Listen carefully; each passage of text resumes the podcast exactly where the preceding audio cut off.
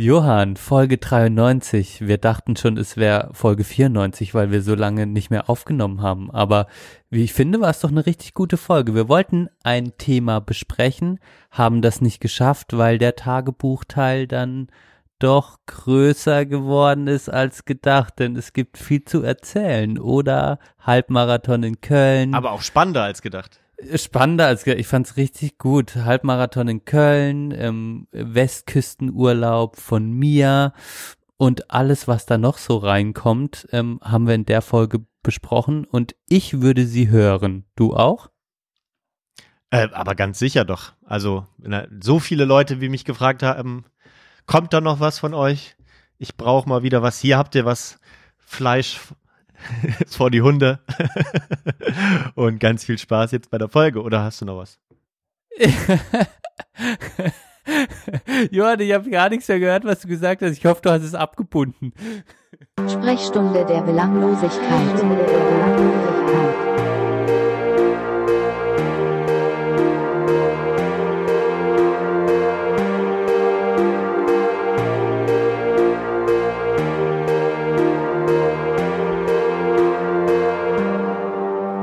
Mit dem Benedikt und dem Johann.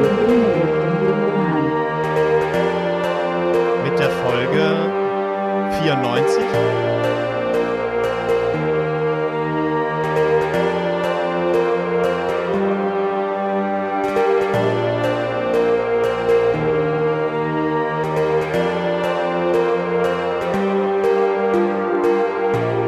Wir freuen uns, dass wir uns wiedersehen. Schön, dass ihr dabei seid.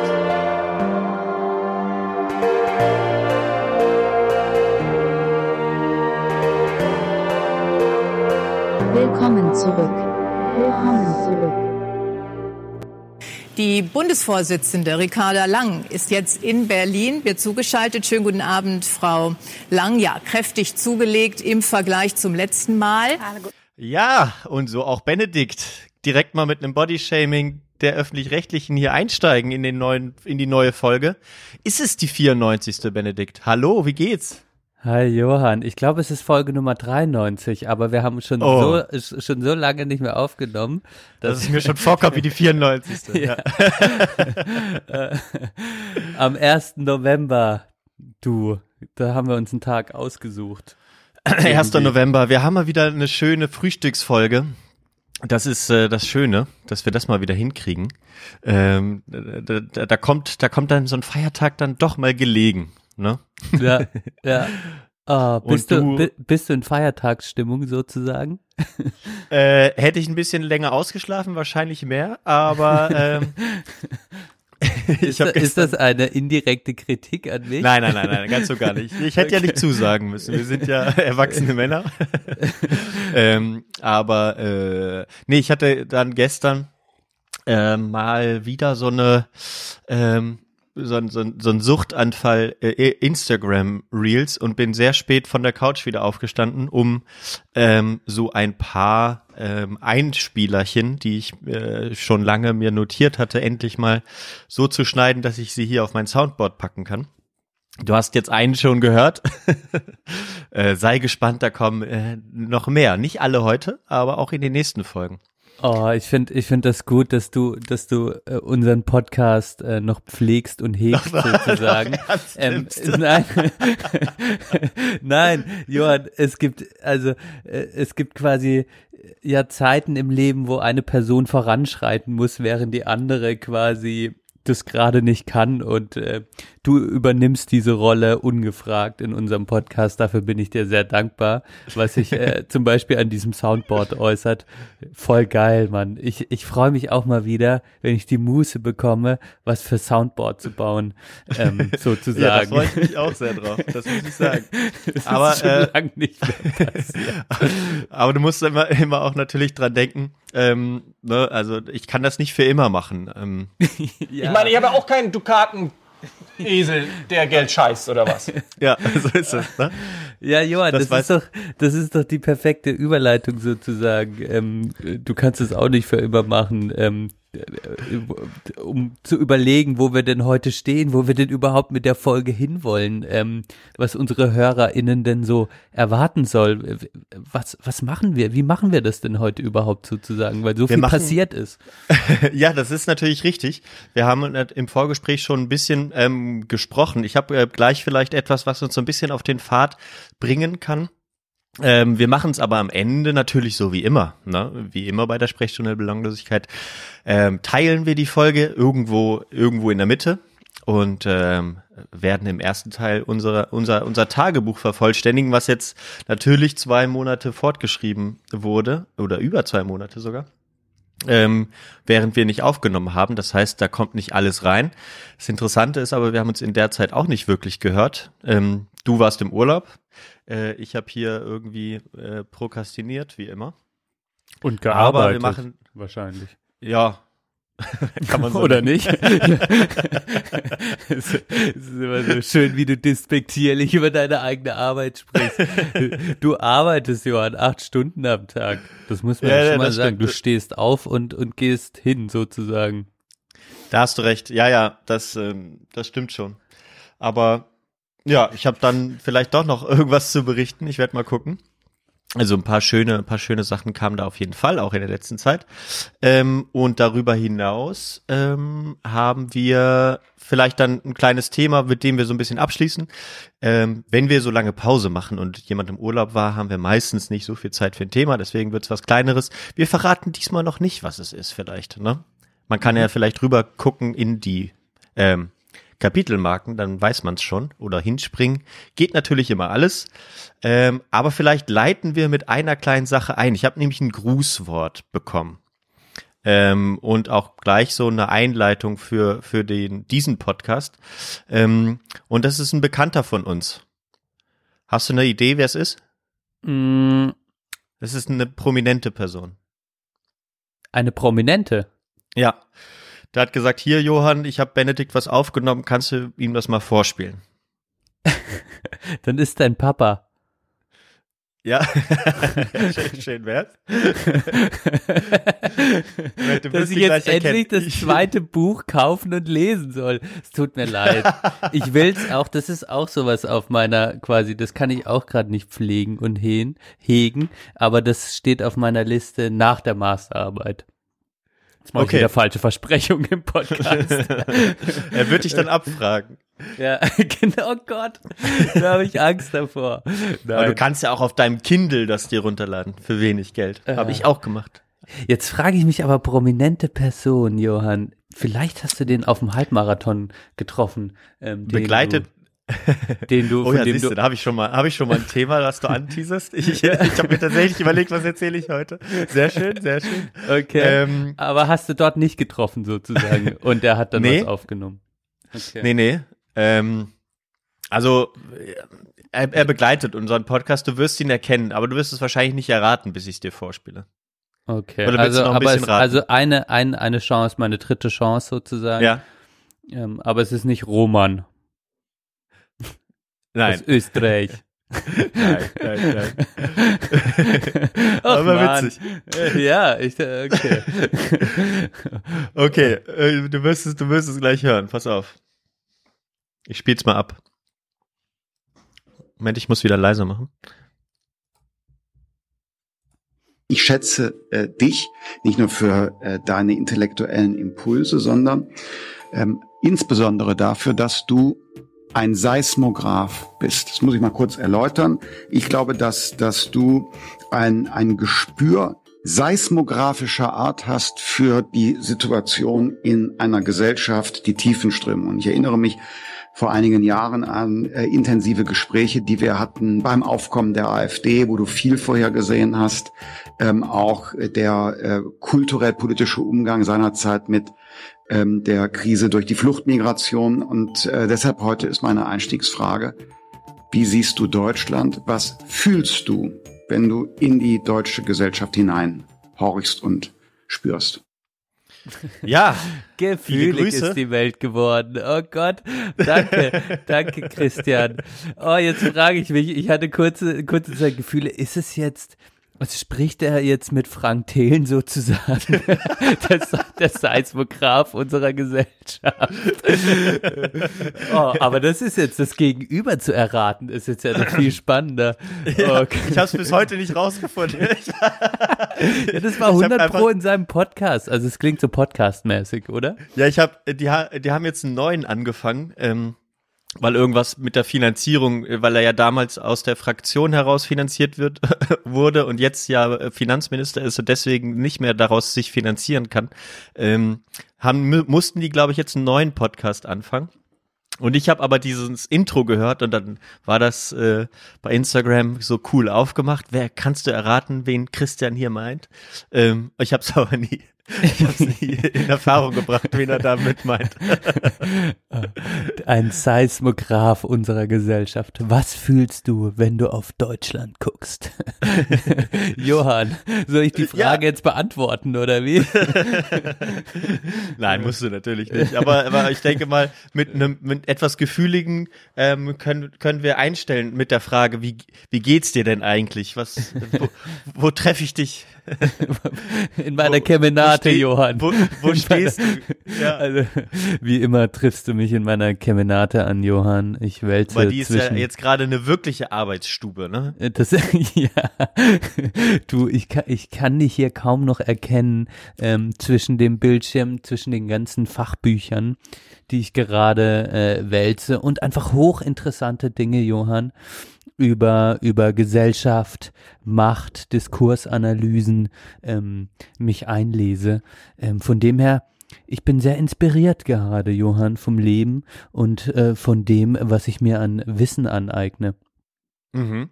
Das freut mich zu hören. Ich hoffe, das wird ein tolles Buch, was du da vorlegen wirst im Dezember, kurz vor Weihnachten. Wir sind alle sehr gespannt, dass wir dann darüber natürlich auch mal diskutieren können und wir endlich auch unseren zweiten Teil der Studiumsfolge machen können. Fertig machen können. Genau, damit wir das dann abschließen können. Das ist super. Also du bist natürlich noch, für alle, die es jetzt nicht erraten haben, noch an der Masterarbeit dran oder wieder und hast dazwischen unterbrochen, richtig? Also ich habe für Urlaub? Nee, sagen wir es so. Ja.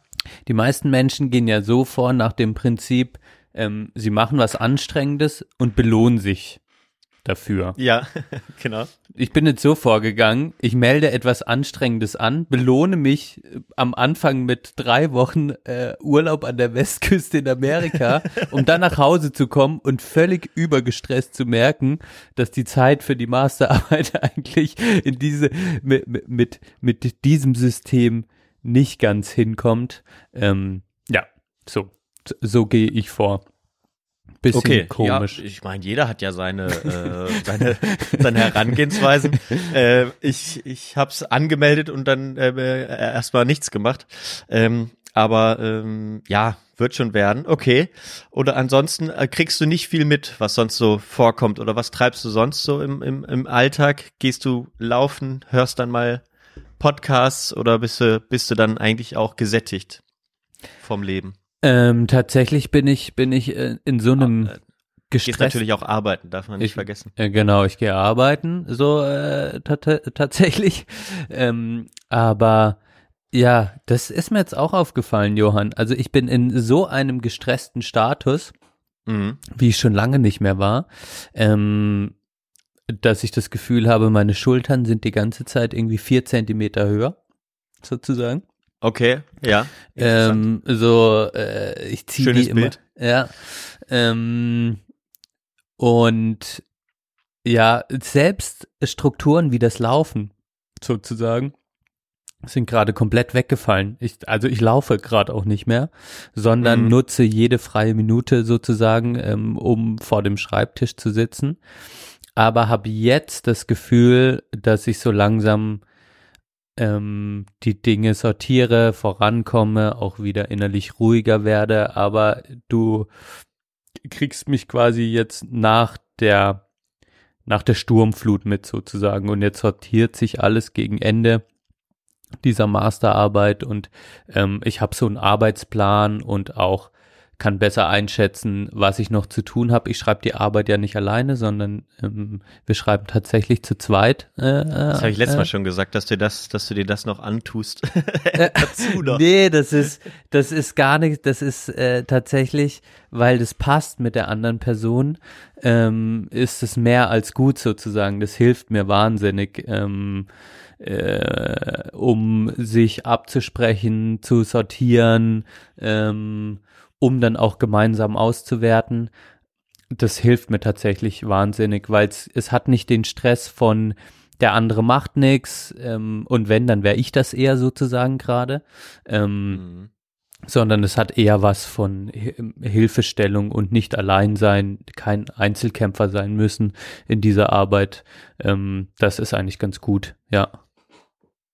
Okay, ja, das ist ja dann auch eine Typfrage natürlich am Ende. Aber freut mich. Ich hätte immer Angst gehabt, dass jemand dann merkt, dass ich nicht vorankomme oder Scheiße schreibe. Das ist tatsächlich, sag ich mal, das habe ich auch gemerkt in der letzten Woche. Dadurch, es war natürlich so, das ist ein gutes Bild, das du aufmachst, wenn man jetzt die Masterarbeit sich anschaut, seit wir angemeldet haben, hinke ich natürlich hinterher. Mhm. Dann natürlich in der Zeit, in der ich dann im Urlaub war, Annika, ich glaube, ich kann sie beim Namen nennen, Annika schon einfach angefangen hat sozusagen ihre Teile. Wir haben unterschiedliche, also wir haben natürlich arbeitsteilig sind wir unterwegs, macht ja auch Sinn. Und dann hat sie ihre Teile natürlich schon, als ich zurückkam, den großen Methodenteil beispielsweise, hat sie schon ziemlich ausgeführt gehabt und da stand halt schon einiges. Und das hat schon zu dem innerlichen Gefühl der Gehetztheit bei mir geführt. Und ja, wenn man gehetzt ist, dann wird man schneller panisch und so weiter, oder ich zumindest. Und das war dann schon nicht nur einfach sozusagen. Und jetzt hat sich aber dadurch, dass ich jetzt weiß, dass ich nächste und übernächste Woche, ich habe das ganze Jahr eigentlich dann sonst keinen Urlaub genommen, bis es jetzt quasi die 15 Tage für den großen Urlaub und jetzt habe ich ja noch wie nochmal 10 Tage oder sowas übrig oder 13 Tage sozusagen und jetzt kann ich nochmal 2 Wochen Urlaub nehmen und da habe ich das Gefühl, kann ich jetzt auch einfach trotzdem gut aufholen und in der zweiten Woche sozusagen des Urlaubs treffen wir uns auch eine Woche lang und arbeiten dann zusammen sozusagen. Und ich glaube, das wird dann der Moment, wo wir dann wieder so einen relativen Gleichstand erreicht haben. Und dann ist es ja aber auch schon so, dass die Arbeit ja dann am 15. Dezember abgegeben wird. Ja, und dann hoffe ich mal, oder das beruhigt mich jetzt sozusagen, dass ich ab Freitag irgendwie 16 Tage am Stück Zeit habe, mich richtig reinzudenken, die Dinge, die ich schon gemacht habe, genauer auszuführen und dann sozusagen jetzt selbstbewusster bin, merke ich auch wieder, und ruhiger bin, das gut zu schaffen und auch, es geht nicht um das Gefühl, es gar nicht zu schaffen, sondern eher, also das war ganz am Anfang kurz da, dann hat es natürlich völlig zugemacht bei mir und jetzt geht es eher um das Gefühl wieder, ich kann auch eine geile Arbeit schreiben und meine Teile können auch gut werden, sozusagen im Vergleich auch zu dem, was Annika macht. Also zu dieser Ausgangsangst von dir, man steht schon im Vergleich sozusagen und das habe ich schon auch gemerkt, ja. Und direkt ins Dokument zu schreiben, wir haben so ein Shared Document und das hat auch Überwindung für mich gekostet, fand ich auch interessant, quasi erstmal einen Stuss hinzuschreiben, mit dem Wissen, ihr könnt da jetzt gerade drüber lesen und sieht, wie schlecht ich eigentlich wissenschaftlich schreibe sozusagen. Ja. Aber davon musste ich mich dann letztlich auch verabschieden, um endlich weiterzukommen. Ja, am Ende hilft das ja natürlich auch, das ist ja völlig klar. Aber diese Überwindung, die hätte ich damals so nicht gehabt, sodass ich ja auch ganz lange dann, und das wäre am Ende dann auch zur nicht allzu guten Masterarbeit geführt hat, weil ich einfach keinem was gezeigt habe davon und mit keinem drüber geredet habe, weil ich dachte, oh Gott, das fällt auf, dass ich keinen Peil habe von dem, was ich da schreibe. Ja, das ist schon aber krass. Gut, ja. Das ist ein krasser. Und da sage ich, Johann, um das Thema abzurunden, wo ich gerade stehe, also ich bin einfach Oh, jetzt schreibt sogar gerade, jetzt muss ich mir mal den Ton ausmachen, Annika.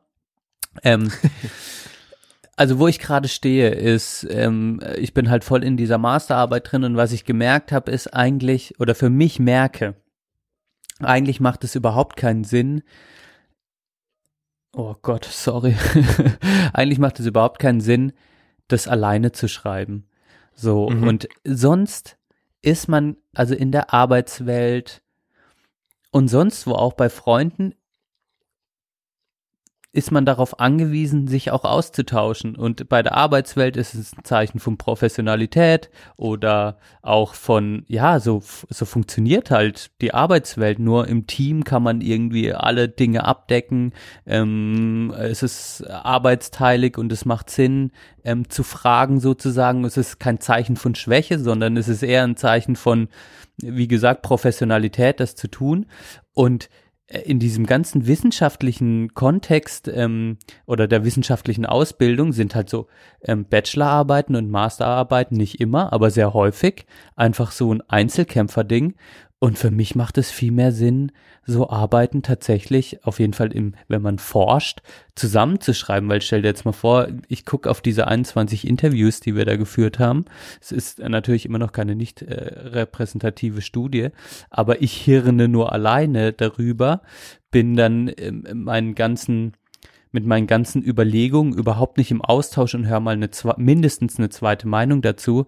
Das macht eigentlich tatsächlich für mich keinen Sinn und macht man, glaube ich, auch in so großen Forschungsinstituten auch tatsächlich nicht, sondern da ist man in Forschungswerkstätten, wo sich unterschiedlichste Menschen über einen Forschungsgegenstand austauschen und aus, sage ich mal, der Diskussion und den unterschiedlichen Gedanken entsteht dann eine Interpretation des Gesagten, der Interviewten und das macht für mich Sinn. Das heißt, ich finde es cool, wirklich cool, das will ich nochmal markieren, dass wir da zu zweit schreiben.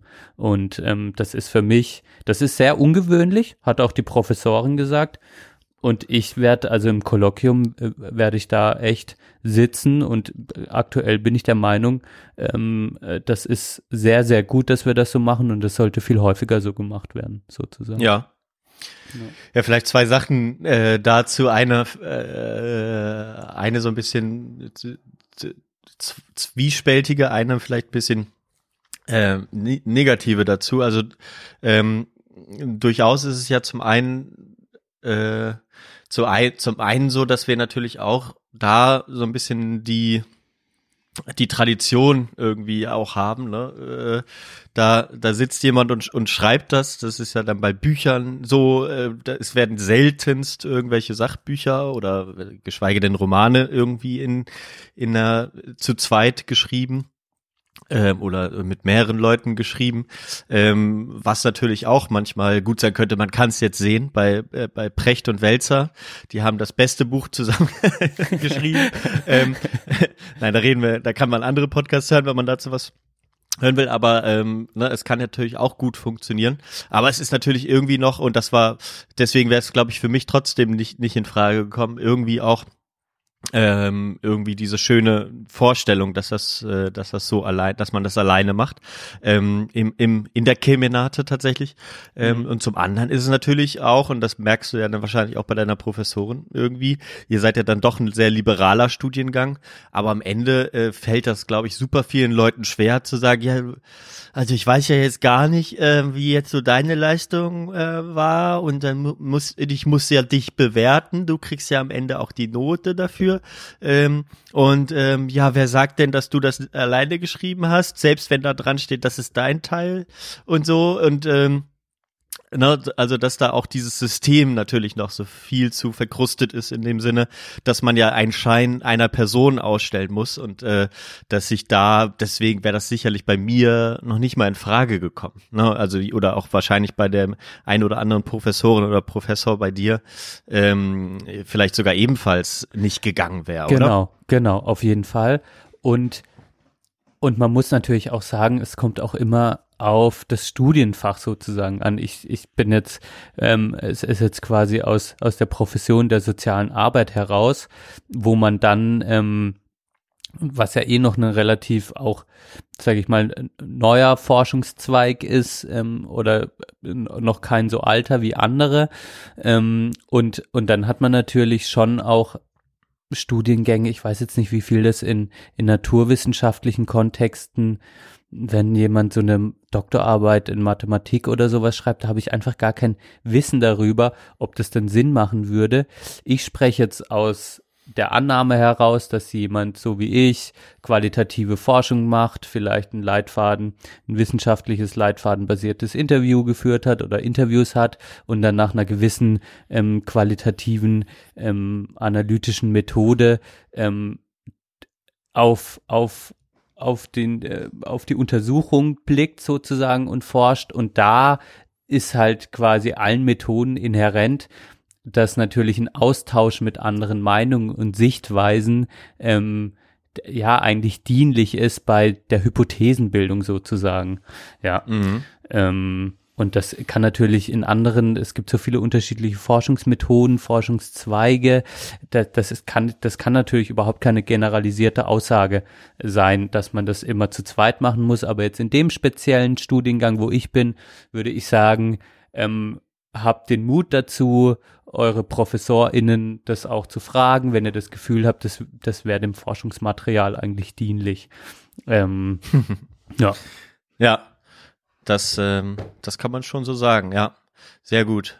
Okay, ja, dann verfolgen wir das natürlich gespannt. Mein Vater meine liebe Nichte hatte ihren 7. Geburtstag am Samstag und hat sich nichts sehnlicher gewünscht, als dass wir mit der Familie in das Großraum chinesische Buffet-Restaurant gehen. Das war auch sehr putzig alles. Eine Woche vorher sagte sie, oder ich weiß gerade nicht, wann war das? Ja, so ungefähr ein paar Wochen vorher sagte sie, Oma, da fährt ein Roboter. Und das findet sie total großartig. Ist auch witzig, dass da so ein Roboter durch den Laden fährt und dir dein Essen anbringt. Genau, dazu kann der Roboter auch noch Geburtstagsgrüße singen und so. Also ganz putzig, sie hat sich sehr gefreut. Geil. Auf jeden Fall wollte ich drauf hinaus. Da hatte mein Vater mich gefragt, ja, das mit der Road to 100, das wird ja wahrscheinlich nichts mehr werden. Ich so, ja, es ist natürlich alles ein bisschen anders gekommen als gedacht, beziehungsweise zieht sich das natürlich bei dir. Die anderen Herausforderungen ziehen sich ja weiterhin jetzt bis zum Ende des Jahres. Da meinte ich, ja, wir kriegen es aber bestimmt nächstes Jahr hin. Sind ja dann nur noch 7 Folgen. Das könnten wir ja vielleicht schaffen. Ja, das können wir tatsächlich schaffen. Und wenn du jetzt noch neben Masterarbeit und Hochzeitsplanung auch noch eine Folge 100 planen müsstest, dann würde ich ja gar nicht mehr mit dir reden können, dann würdest du dich ja gleich einweisen lassen. Ich mir dann auch so. Oh. Ja, ey, die ganzen... das ist vielleicht sowas, da dachte ich mir heute Morgen...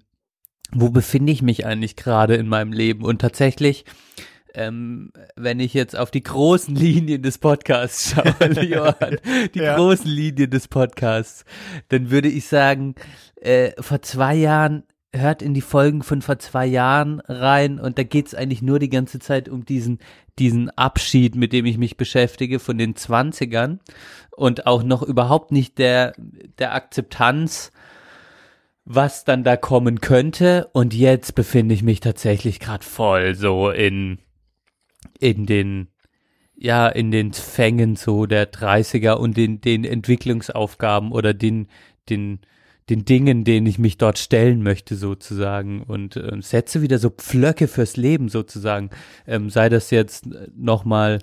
Klar, viele haben dann schon in ihren 20ern quasi ihren Master, das ist jetzt bei mir nicht so, das kommt da dann noch so mit rein, aber es fühlt sich trotzdem ganz anders an, aber jetzt auch so mit der Hochzeit planen und sowas, das sind jetzt einfach andere Dinge, mit denen ich mich beschäftige, und ich habe aber nicht mehr so diesen Abschied in mir oder dieses so, oh, ich will nochmal in den 20ern sein, sondern ich bin jetzt gerade eher so dabei, fuck, Alter, ich spüre, was so zwischen 30 und 40 so im Leben passiert, abzugehen.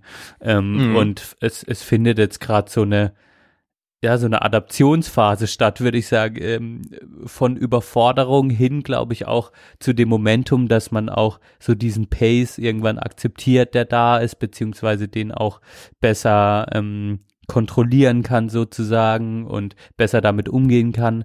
Aber das merke ich jetzt gerade voll so. Also ich bin jetzt voll in den 30ern, die 30er-Themen sind voll da und ich merke halt, das ist krass. Das ist schon auch, das sind Aufgaben sozusagen, ja. Aber sind ja dann auch am Ende war es ja dann vielleicht dann auch so, Sachen, die man jetzt einfach mal laufen lässt, so, ne? Oder die einfach jetzt so passieren. Man plant jetzt Schritt für Schritt und dann sind diese Sachen halt auch irgendwie einfach dann da. Und ich glaube, das hat dann Zeit gebraucht bei uns beiden, dass man das akzeptiert, dass das jetzt einfach so dann verläuft und man kann das jetzt auch nicht mehr, man kann das nicht aufhalten, man kann es nicht zerdenken, man kann da irgendwie dran stehen bleiben, dran verzweifeln, aber das ist doch jetzt eigentlich auch ein schönes Gefühl, oder? Korrigiere mich, dass man jetzt halt dann irgendwie Sachen geschissen bekommt oder Sachen angeht, die man vielleicht auch für zu lange zerdacht hat. Das habe ich jetzt so im Nachhinein gedacht, im Nachhinein der Hochzeit und das auch bei den Sachen, die jetzt dann so in den 30ern sonst so potenziell anstehen könnten, dass ich da auch jetzt ein bisschen entspannter dran gehe und da auch nicht mehr nicht mehr so verkopft bin, weißt du? Auch mit dem Vertrauen, dass ja alles andere jetzt auch gut geklappt hat. Absolut, und es ist auch eine Erleichterung sozusagen, also ich frage mich immer, woher kam mein Zerdenken sozusagen? Und also das, oder falsch gesagt, also ich stimme dir absolut zu und es ist für mich tatsächlich auch einfach eine Erleichterung zu sagen, die Dinge einfach so zu machen sozusagen und ich merke auch immer mehr, dass ich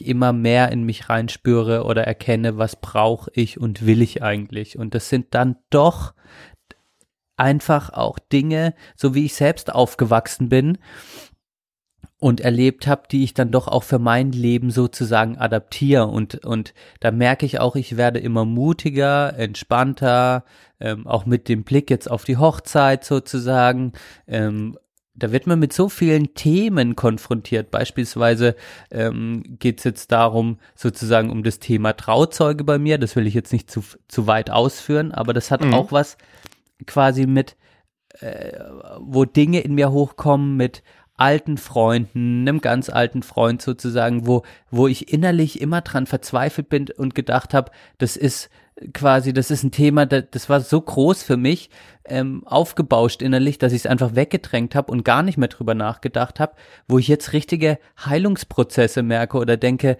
nee, das Leben ist ja, das ist ja noch so lange sozusagen, und auch solche Highlights, die man sich im Leben quasi setzt oder so neue Pflöcke, die man einschlägt, sind auch eine Chance sozusagen, wieder neue Möglichkeitsräume zu erschaffen sozusagen und zu sagen, hey, willst du wieder Teil meines Lebens sein? Sollen wir wieder in einen Neustart sozusagen probieren, basierend auf dem, was wir mal hatten und dem, was passiert ist, einfach zu sagen, hey, komm, wir machen einfach an dem Punkt jetzt wieder weiter, und das kann eine Chance sein, weil der Punkt irgendwie von uns generiert worden ist.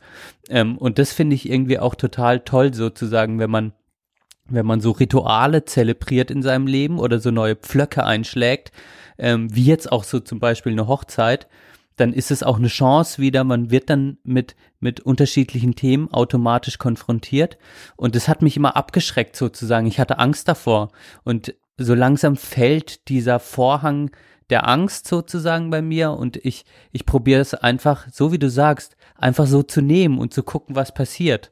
So. Und das ist ein richtig schönes Gefühl, ehrlich gesagt. Nicht so angstgeleitet zu sein die ganze Zeit, sondern einfach zu sagen, so ist halt das Leben sozusagen, und man gucken, und man macht halt jetzt mal irgendwas wieder draus sozusagen, ja. Ja, das finde ich gut.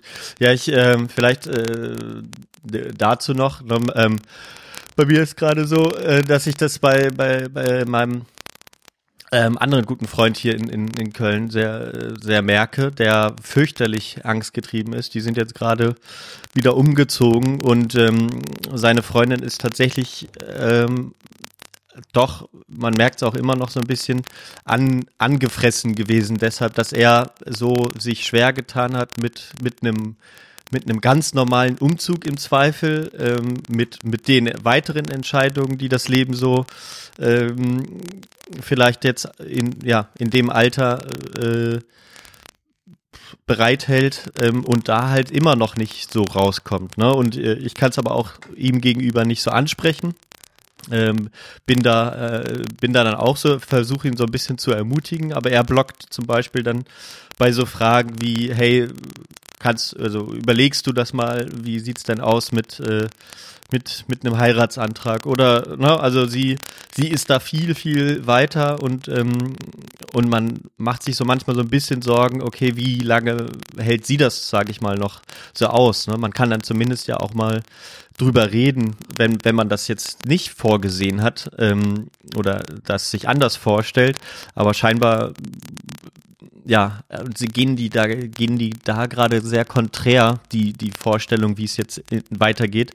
Und er kommt einfach nicht aus dem Quark, weil er so angstgeleitet ist und auch so, ja, immer so gewisse Zwänge weiterhin hat, die, dass sich Sachen nicht verändern dürfen in eine gewisse Art und Weise, ne? Also einfach so eine, ja, Zwangsstörung ist da bestimmt auch im Spiel, aber auch einfach zu akzeptieren, dass es nicht mehr so wird und auch wenn man jetzt mal ein Studium fertig macht, dass das dann auch nicht das Ende des Lebens ist, sozusagen. Auch wenn drumherum ihm das alle zeigen, fällt er da immer wieder zurück. Und da habe ich mich mit einem anderen Freund drüber unterhalten, der macht sich da halt auch so ein bisschen Gedanken drüber, hey, das muss doch jetzt mal so ein bisschen auch mal vorangehen, so, ne? Mhm. Aber da bin ich dann immer noch mal wieder und denke mir so, das ist jetzt eigentlich die Zeit und das ist schön. Es ist traurig, dass du mir dadurch entgleiten wirst. Ich habe dich nicht mehr so in der Hand. Ich kann dich nicht mehr manipulieren. Ich kann dich nicht einfach aber es freut mich natürlich ganz großartig und wir freuen uns natürlich total auf die Hochzeit. Du, weiß ich gar nicht, hattest du jetzt da mal einen Termin geschickt? Oh, das wäre natürlich wichtig. Guck die nächsten Tage mal in den Briefkasten, Johann. Es wird wichtig, den Briefkasten häufig zu leeren. Ich habe mir schon sowas gedacht. Ja, alles klar, das werde ich machen. Wir sind nämlich jetzt gerade auch in der Planung unseres langen Urlaubs nächstes Jahr. Das müssen wir natürlich noch einplanen, alles. Ja, klar. Kriegen wir hin. Aber apropos Urlaub. Ja, Urlaub. Oder wolltest du noch das dazu sagen? Nee, das können wir abschließen. Ja, gut.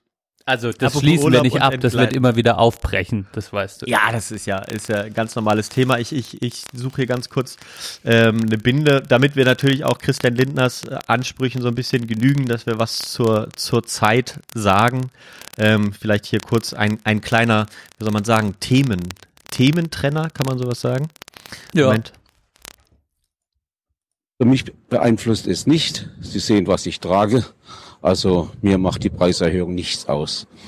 Natürlich, ich bin auch Porsche-Fahrer, ne? Und da kann man natürlich die Sachen gut verkraften. Aber für die Normalverdiener ist es schon sehr bitterlich. Ja, unser Statement dazu. So langsam merkt man die Inflation so richtig, ne? Also so beim Einkaufen und sowas. Ja, es ist schon krass. Ja.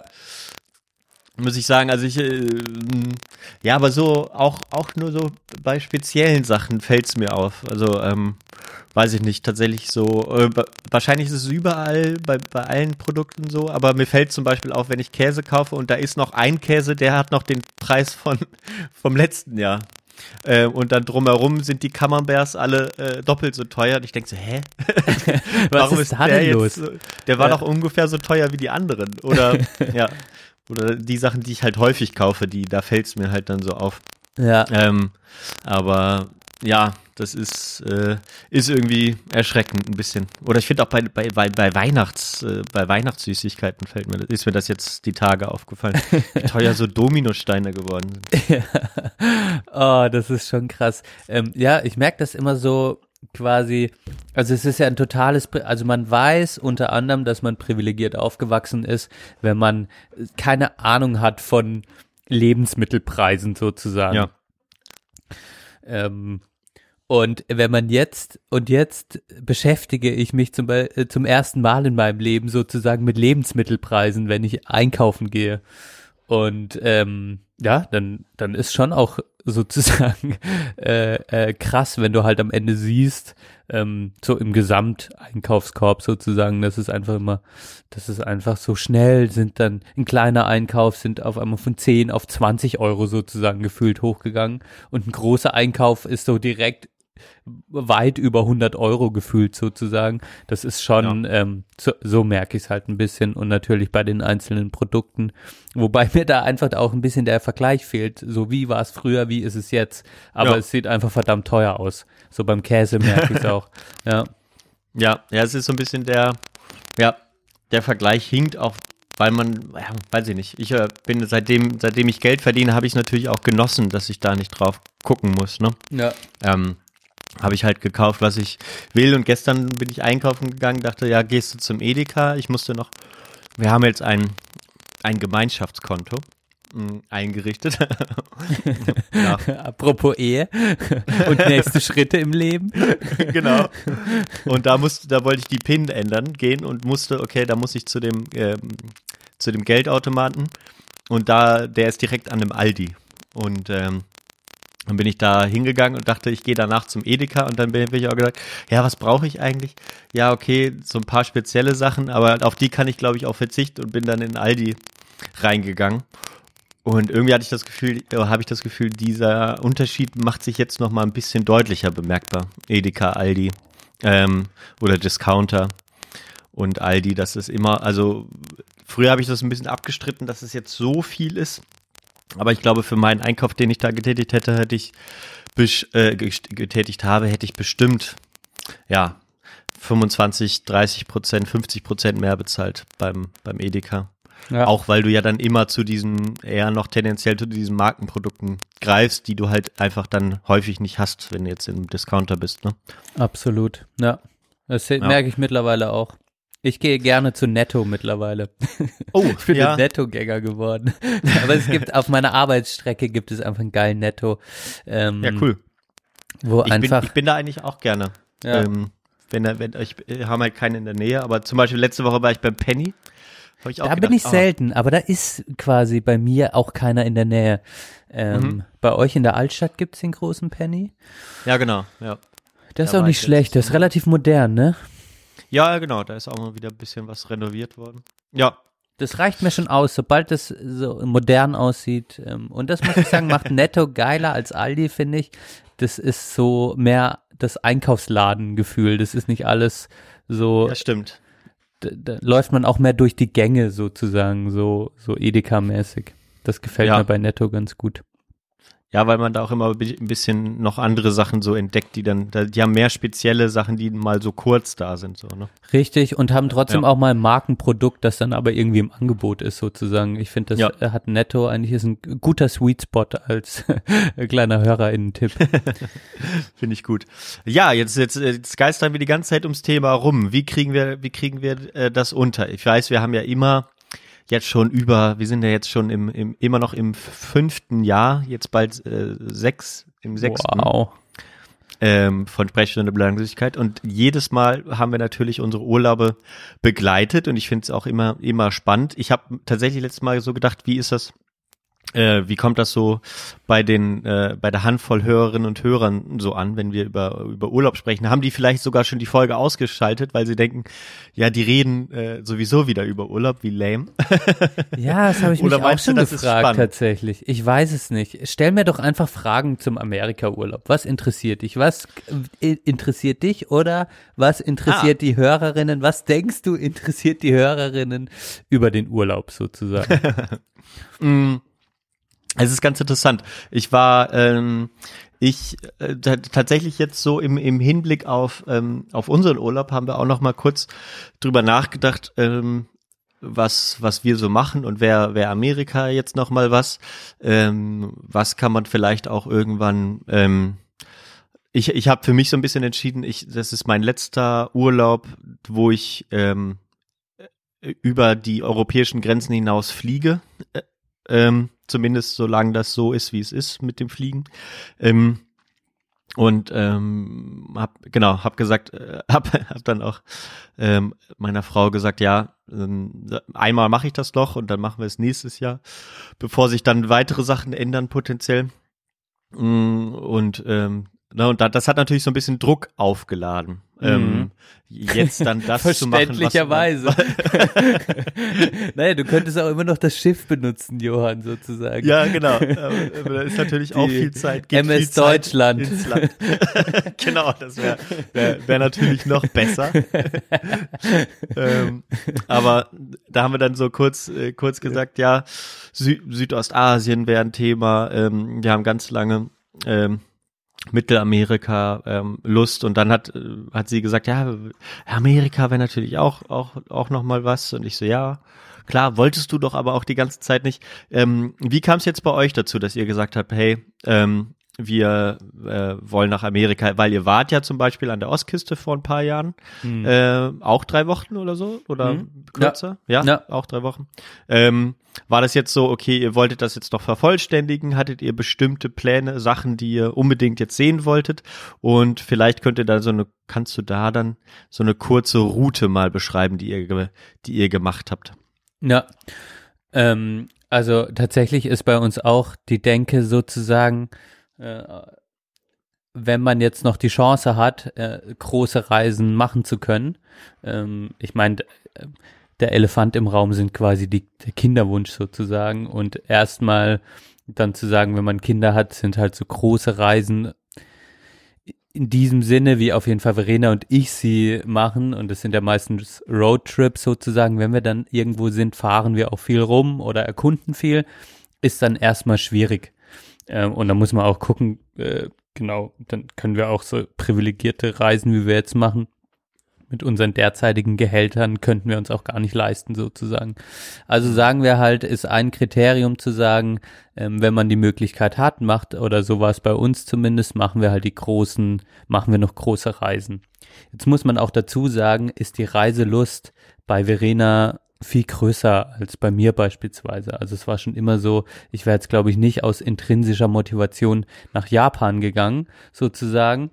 Bin aber sehr glücklich, dass ich eine Partnerin habe, die da quasi Bock drauf hat. Und so ist auch quasi die Lust an die Westküste entstanden. Und ich bin da ganz ehrlich, meine Rolle ist eher die des ich bin der einfache Partner, der sagt, geil, okay, habe ich Bock drauf sozusagen. Also ich habe da gar nicht so viel mit reingebracht meinerseits. Aber Westküste war schon immer auch sozusagen, wenn man sich so überlegt, ist es einfach mega spannend, weil man so viele scheiß amerikanische Filme angeguckt hat und so geprägt ist von dieser Kack-Westküste und von dieser Denke von Amerika sozusagen, dass es halt mal spannend ist, sich die ganzen Plätze anzugucken, sozusagen.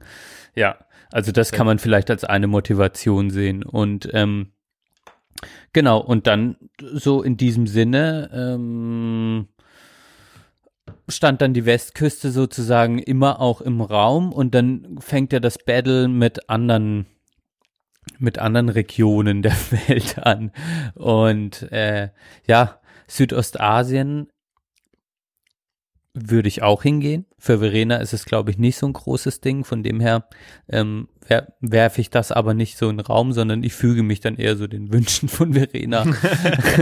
Also ja, ist auch, so ist es letztlich. Ist ja auch entspannter. Ja, ist für mich eigentlich ganz entspannt, weil ich habe eine Offenheit eigentlich so allem gegenüber. Also ich bin dann schon auch neugierig. Was ich jetzt auch sehr spannend finde, weil wir ja nicht alleine waren, sondern mit Fabi und Angelina, die du ja auch kennengelernt hast. Ja, das wundert mich. Die waren doch auch mal zusammen, ne? Ja. aber sind nicht mehr zusammen. Aber ja, sehr gut befreundet sozusagen. Ja, okay, so kann es ja auch gehen. Ja, ja, ich habe jetzt gerade mal den Link aufgerufen mit den Bildern. Ja, das hätte ich natürlich für die Route auch mal machen können. Aber das ist gut, erzähl weiter. Ja, das war natürlich auch speziell, dass ihr da zu viert unterwegs wart oder zu dritt die ganze Zeit. Wir waren die ganze Zeit zu viert unterwegs sozusagen. Mhm. Krass. Und genau, also die Entscheidung für die Route war dann tatsächlich, beziehungsweise für die Westküste war dann so ein Konglomerat aus, ich denke, Verena wollte da schon immer hin, für mich war es dann tatsächlich auch spannend und damals, als Angi und Fah noch zusammen waren, haben wir uns dann überlegt, warum machen wir das nicht einfach zu viert, also das war wie so, die waren auch noch mit im Boot und fanden die Idee auch geil und dann war das mal so, wie kommen wir, das ist so ein Plan, dass wir das mal zu viert machen. Und dann kam quasi Corona und dann war es eh nicht möglich und dann ging auch die Beziehung auseinander von den beiden und dann waren wir jetzt aber an dem Punkt, dass ja, dann wir trotzdem gesagt haben, sozusagen jetzt 2022, es geht wieder, dann lass halt diese Tour machen. Und relativ spontan dann der Fahrer dann auch noch zugesagt hat am Ende, weil der ja gerade eine Südamerika-Tour macht. Ja. Ja, der kam dann von Südamerika rüber geflogen. Und die Route, die wir dann gemacht haben, ist so die klassische Westküsten, so richtig die Route, die man sich vorstellt, Westküstentour, also in San Francisco gelandet und dann aber quasi runtergefahren die Küste und dann die Städte mitgenommen, Los Angeles, Vegas sozusagen, Palm Springs da unten noch, nach Los Angeles, Santa Barbara, genau. Ah, ja.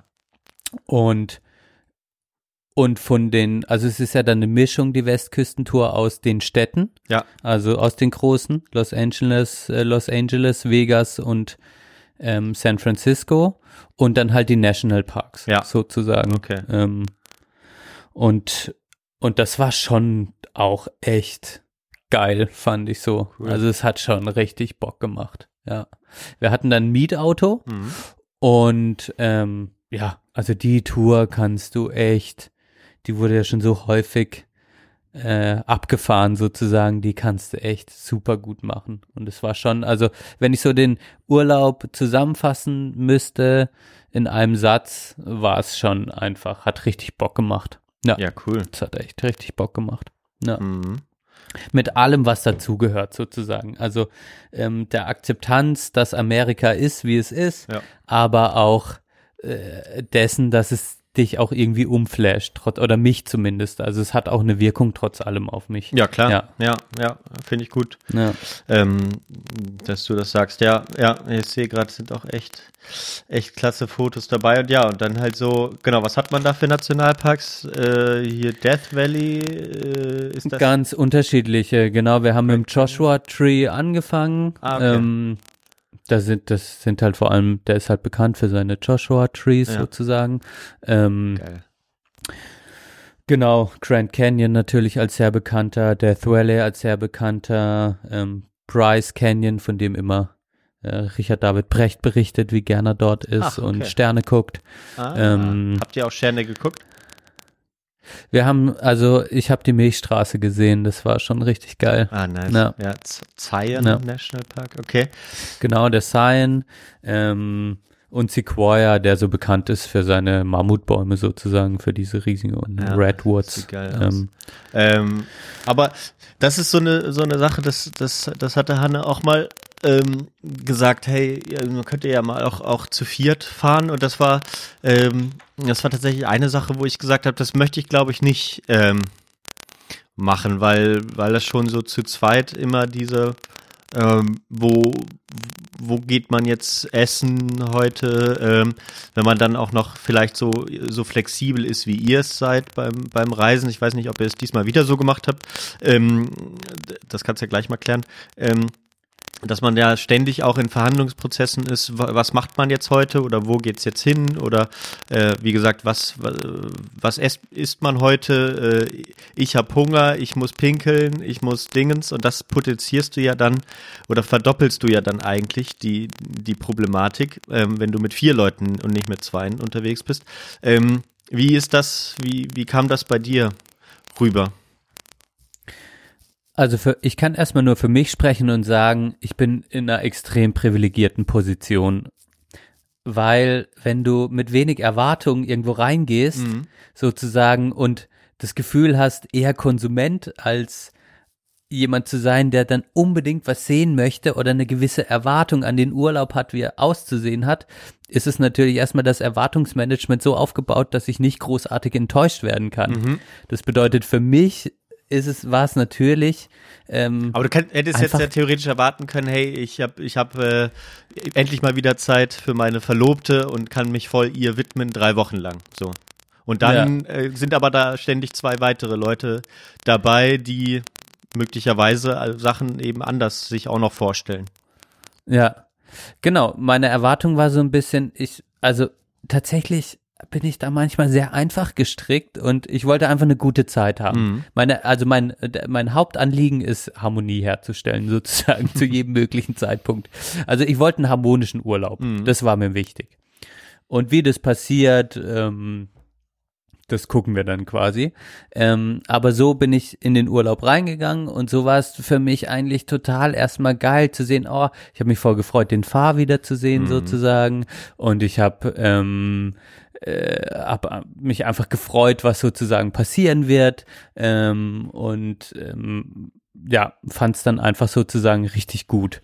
Und dann war es aber schon so, dass natürlich zum Beispiel, ich glaube, Verena ist da ganz anders gestrickt und die hat, das ist meine Wahrnehmung zumindest, die hat dann schon auch gewisse Erwartungen, wie was auszusehen hat, und vielleicht auch eine Erwartung, so wie du sagst, jetzt auch mal wieder mehr Zeit mit mir zu verbringen, aber spricht das nicht direkt aus, und das hat schon auch dann zu Stress geführt, sozusagen, zu innerlichem, auch bei Verena. Und ich glaube, die würde jetzt, wenn man sie fragen würde, wie der Urlaub für sie war, würde sie auch sagen, der war schön, aber der wäre für sie anders gelaufen, wären wir nur zu zweit gewesen. Oder auch nächstes Mal wieder alleine, oder würde sie sowas aussagen? Ich glaube, ja, keine Ahnung. Okay. Ich kann jetzt nicht für sie sprechen, aber eher, also das war schon auch ein Thema für sie, sozusagen, damit klarzukommen.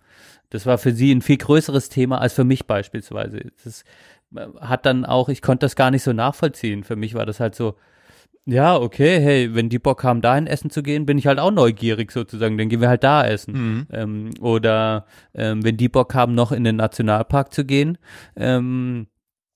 dann, warum nicht sozusagen? Also, weißt du, ich war wie so ein Fähnchen im Wind, das halt quasi das mitnimmt, was kommt. So, und das hat dann schon auch zu Stress zwischen uns geführt, weil sie gesagt haben, ja, haben dir denn unsere Urlaube vorher denn dann gar nicht gefallen? Weil da waren wir halt viel mehr in Museen sozusagen und nicht so viel in der Natur. Und dann konnte ich das gar nicht nachvollziehen, diese Kritik, weil ich meinte, nee, ich finde halt einfach, ich lasse mich halt einfach gerne in Situationen reinwerfen und genieße das dann in der Situation sozusagen. Und natürlich habe ich auch einen Favoriten, aber ob ich jetzt dann ins Museum gehe oder noch in den Nationalpark, ich finde es halt beides spannend sozusagen. Mhm. Das ist so ein bisschen schwierig, glaube ich auch. Also das ist nicht immer einfach, wenn der einer so eine Haltung entgegenbringt, wo alles quasi abperlt und keine so Positionierung stattfindet, aber tatsächlich mache ich das halt einfach gerne so. Und das hat sich dann aber auch, glaube ich, dann geklärt für Verena in dem Urlaub, und dann konnte sie auch besser damit umgehen, also auch als sie ihr Erwartungsmanagement angepasst hat sozusagen. Ja, interessant. Ja. Also das ist, ich glaube da, dass ich dann so eine gewisse, das hat sich doch in den letzten Jahren bei mir, ich glaube, ich habe es auch schon mal erzählt, ne, so ein bisschen auch verfestigt, so ein bisschen diese einerseits Verzweiflung, dass ich das so ein bisschen in die Hand nehmen muss und da eine gewisse Verantwortung habe, dass es cool ist, aber zum einen, zum anderen hat der an oder das Gegenüber gar keine so großen Ansprüche, sondern es geht eher darum, ja, wir machen was und wir sind zusammen unterwegs und das ist dann erstmal das Wichtigste. Und wenn du wenn du was sehen möchtest, bin ich da gern dabei, gar kein Thema. Das ist eine schwierige Gemengelage, aber es ist natürlich gut, wie schön du das reflektierst dann auch am Ende, ne? Und ja, kann mir dann gut vorstellen. Ja, das war schon immer Thema, Thema bei uns sozusagen in der Urlaubsgestaltung, weil Verena wirft mir quasi vor, dass ich nichts plane und ich bin halt eher so, ja, es ist mir halt auch tatsächlich nicht so krass wichtig, aber das ist voll privilegiert, wenn du jemanden hast, der quasi die Reiseleiterin, sage ich immer, du bist die Reiseleiterin und ich bin der gute Begleiter, der unkomplizierte Begleiter. Ja. Die Rolle muss es auch geben sozusagen. Ja, aber natürlich bist du ständig so da drin, dass du dir denkst, mag der das jetzt auch, ne? Oder ist das jetzt cool? Oder genau, du musst immer den Antrieb vorbringen, wo man dann vielleicht auch mal sagt, hey, was willst du denn eigentlich? Und ja, aber das ist die Schwierigkeit. Das ist der Vorwurf von ihr. Das, daran arbeiten wir uns quasi immer ab. Ja, das ist bei uns lustigerweise gleich, nur umgekehrt. Ja. Ja. Und das kann ich aber ich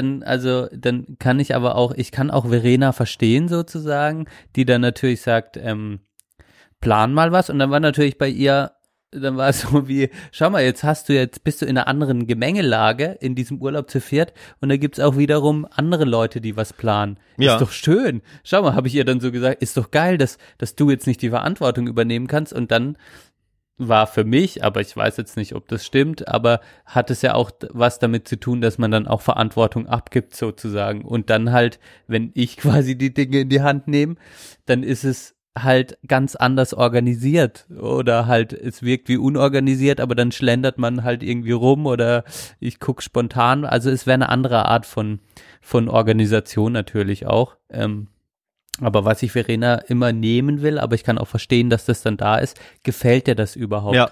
Und mir gefällt es einfach, mit ihr Zeit zu verbringen und ich mag quasi so, wie sie Urlaube planen, auf einmal habe ich die Möglichkeit, in Kultur reinzugucken und so weiter. Das würde ich so quasi aus eigener Motivation nicht machen.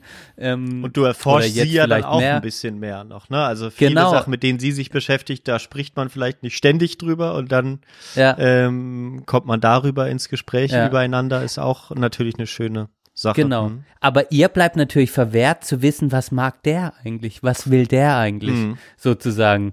Und das kann ich auch ein Stück weit verstehen und da bin ich aber einfach sehr passiv in diesem Teil. So, wahrscheinlich wäre ich mit Verena nicht zusammen, hätte ich viel weniger Teile der Welt bis jetzt erkundet. Da ist einfach mein Drang nicht so groß, das zu tun. Das ist halt auch Teil der Wahrheit, muss ich ganz ehrlich sagen, ja. Aber dafür bin ich ihr sehr dankbar, dass es so ist. Jetzt sind wir ziemlich abgeschweift, aber das Thema war schon auf jeden Fall präsent sozusagen in diesem Viererurlaub. Ja, ich glaube, das ist ja dann aber auch das Interessantere am Ende, die Route, was mich da interessieren würde bei den Nationalparks. Welcher, kannst du da einen rauspicken, wo du sagst, hey, da habe ich vielleicht wenig erwartet, das war aber umso toller oder ne, was war der Beste? Also ich würde sagen, auf jeden Fall so Richard David Brecht mäßig, der Bryce Canyon ist so die kleinen, wenn ich es zusammenfassen, eher die kleineren Canyons. Also an dem Seinen ist spannend, dass man da dann innerhalb des Nationalparks nur auch mit Bussen von A nach B kommt, was bei den anderen Nationalparks anders ist, weil die so groß sind, dass du dann halt überall eigentlich auch mit dem Auto hinfahren kannst sozusagen an gewisse Stellen, wo man dann Trails laufen kann oder gewisse Aussichtspunkte hat. Und das fand ich in dem Sign eigentlich ganz schön, dass man dann außerhalb des Parks parkt und dann mit den Bussen dort rumfahren kann. Und den fand ich von der Vegetation einfach auch spannend, weil da auch ein bisschen, ich mag es einfach, wenn ein bisschen Grün quasi mit drin ist, sozusagen. Und der Bryce Canyon, der hat halt dann so bestimmte Felsformationen, die also kleinteilig aufeinander liegen und das fand ich sah sehr cool aus. Da hat mir das gut gefallen. Und beim Joshua Tree sind halt haben wir den Sonnenaufgang angeguckt und das war auch ziemlich spektakulär, weil dann jetzt nicht der Joshua Tree selbst, aber so eine Kakteenart, die dort wächst, so krass leuchtet, wenn die von der Sonne angestrahlt wird. Okay. Das war auch ziemlich spektakulär. Ja, und Grand Canyon ist halt riesig sozusagen. Und auch spektakulär, also einfach von dieser riesigen Masse, aber ja, und Death Valley sozusagen, wo der heißeste Punkt der Erde ist, das sind halt so, da bist du halt so Outer Space sozusagen. Du hast das Gefühl, du könntest im Weltraum oder das ist nicht mehr Teil dieser Welt sozusagen. Also da merkt man auch, ich sollte hier nicht sein sozusagen. Das war einfach von der Wahrnehmung war das da krass. Dass man merkt, ey, wenn ich jetzt hier eine Autopanne habe sozusagen und nicht genug Wasser dabei, dann habe ich einfach keine Chance. So. Ja. Und eigentlich ist, also das ist so, dieses Lebensfeindliche hat man so in diesem Death Valley mehr gehabt. Aber schön finde ich immer, also so für mich dann trotzdem das eher bekannte, kleinere und da fand ich Price und Sign fand ich eigentlich am schönsten sozusagen. Ja, cool. Ja, Fotos sind aber auch echt schön geworden. Hattet ihr eine Kamera dabei, oder? Ich hatte meine Kamera, weißt du, diese Nikon D5300 ist es, glaube ich, die ich auch beim Wandern dabei hatte. Ja, stimmt. Ja. Mit so einem Kit-Objektiv, also so einem Zoom-Objektiv, das hat eigentlich doch ganz, also das hat sich schon gelohnt sozusagen. Ja, mittlerweile nehme ich echt in jeden Urlaub die Kamera auch mit und das macht dann auch Spaß, obwohl Fahr irgendwann meinte, der ist ja schon viel länger unterwegs und er hat irgendwann nur noch mit dem Handy auch Fotos gemacht und weniger Fotos, weil es ihn auch wie gestresst hat sozusagen. Der kam dann immer in so eine Gedankenschleife rein, noch ein besseres Bild machen zu wollen von einer schönen Situation. Und ich war eher, also ich kann das nachvollziehen, finde es aber schön, wenn man, also ich glaube, ich verstehe dich auch so, verstehe deine Bilder mehr, seit ich auch ein bisschen selber im Urlaub Bilder mache sozusagen, wie begreife ich einen Raum, in dem ich mich bewege und was will ich davon festhalten? Deshalb finde ich so zum Beispiel deine Bilder total geil, weil ich so merke, was ist denn dem Johann wichtig? Oder was guckt er sich denn an sozusagen? Also ich verstehe quasi nur in kleinsten Teilen so langsam die Artform von Fotografie sozusagen, indem man es selber so ein bisschen erlebt. Ja, cool, aber das sind, hast aber echt ein paar schöne Shots hier dabei. Ja, lohnt sich. Sehr schön. Sollen wir mal, nee, es ist ja öffentlich zugänglich, ne, diese Polar Steps Ding. Ah ja, das könnte ich mal noch sagen, das war ein Tipp vom Fabian. Ja, das können wir tatsächlich, posten. Ja, ich habe jetzt die anderen nicht gefragt. Nee, wir lassen es. Wir lassen es mal lieber. Fragt bei Benedikt an, wenn ihr ihn kennt oder schreibt uns eine Nachricht. Aber ich fand die App eigentlich ganz cool. Es war ein bisschen stressig quasi, das so laufen zu lassen nebenher.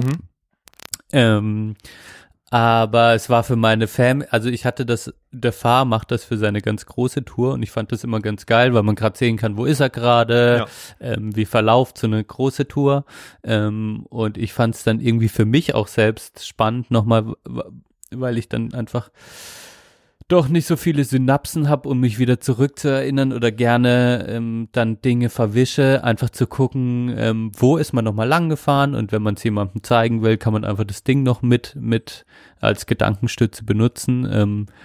Also kann ich empfehlen, wer größere Touren macht, kann sich mal die App Polar Steps angucken. Das ist eigentlich ein ganz netter Weg, um Bilder mit seiner Reiseroute zu verknüpfen, sozusagen. Ja, sehr gut. 3255 Kilometer, 388 Fotos, One Country. Ja, die machen dann halt so dumme, du kannst dir dann am Ende natürlich, deren Strategie ist, dass man dann sich einfach am Ende noch so ein Fotoalbum auslatzen kann. Ja, ist natürlich. Macht Sinn, ja. Nee, finde ich cool. Macht Spaß da so einfach mal durchzuscrollen, ist auch schön designt, muss man sagen, die Webseite zumindest. Ja. Aber die Nutzung, meinst du, die ist so ein bisschen frickelig oder das musst du dann immer hochladen auch? Also wenn du es jetzt mit dem mit der Kamera unterwegs bist, ne? Ja, also es war schon vom Workflow her, also ich habe schon auch Energie reingesteckt sozusagen. Ja. Ja. Okay. Aber was das Gute halt ist, muss man auch sagen, das ist ja nochmal ein ganz neues Thema, zumindest wenn du halt digital fotografierst, was ich mir auch nochmal mitnehme, einfach zu sagen, immer auch zu sagen, ich mache nicht zu viele Bilder, so, weil es macht einfach, ist Pain in the Ass irgendwann. Ja. Und was dabei auch hilft, was ich dann gemacht habe, ist immer nach einem Tag oder so die Bilder direkt aufs Handy hochzuladen. Ah ja, das geht ja mittlerweile auch gut, ne? Ja. Das geht halt schnell und dann finden da schon vielleicht auch, also dann ist es alles nicht mehr so groß und du hast dann nicht mehr diesen Batzen nach dem Urlaub, man kümmert sich nie drum, sondern eher weniger ist mehr und dann sortiert man schon ein bisschen aus und verabschiedet sich schon wieder von Sachen und muss keine Angst haben, das perfekte Bild irgendwie zu verpassen.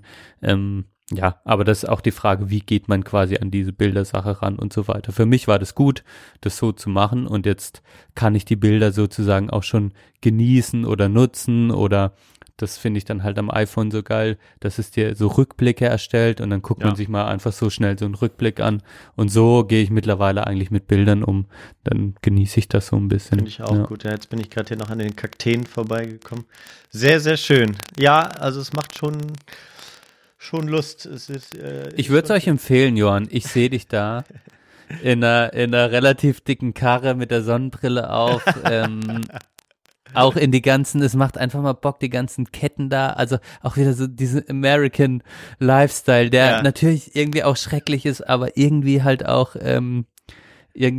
trotzdem da mal reinzuschnuppern und das nicht nur zu verurteilen, sondern auch so die Amerikaner wieder probieren zu verstehen. Das ist jetzt eine Ebene, die habe ich noch gar nicht mit reingebracht, aber ich muss sagen, es waren so viele echt coole auch Begegnungen und die Amerikaner haben halt schon so ein Talent irgendwie, dass man sich auch gut fühlt und was ich ganz angenehm an der Westküste fand, jetzt im Vergleich zu der Ostküste, New York, wo die Leute auch hyperfreundlich sind sozusagen, aber fast schon ein bisschen aufdringlich für den gemeinen Schwarzwälder sozusagen. Man steht irgendwo rum und wird dann direkt angesprochen, fand ich so den Spirit an der Westküste sozusagen sehr freundlich, aber auch eine gewisse Zurückhaltung fand ich total angenehm sozusagen. Ja. Cool. Ja, das ist tatsächlich auch so eine Sache. Wenn es auch um Sprache geht und so, das ist natürlich sowas, wir haben uns jetzt eigentlich entschieden, was wir machen. Ich verrate es noch nicht im Podcast, weil es noch nicht klar ist, aber weil es noch nicht safe ist, aber da macht mir halt dann so Gedanken, ja, dass du dann so sprachlich da halt auch nicht so die Kommunikation überhaupt entstehen kann, ne? Es ist mir jetzt nicht mein Hauptanliegen, sage ich mal, im Urlaub, unbedingt mit Leuten zu quatschen. Aber potenziell ist das natürlich immer schön, wenn dich Leute verstehen oder du Leute verstehst. Da kann man halt auch einfach mal das so ein bisschen genießen, auch wenn es nur Smalltalk ist oder vielleicht auch mal ein netter Tipp oder was weiß ich, ne? Ja.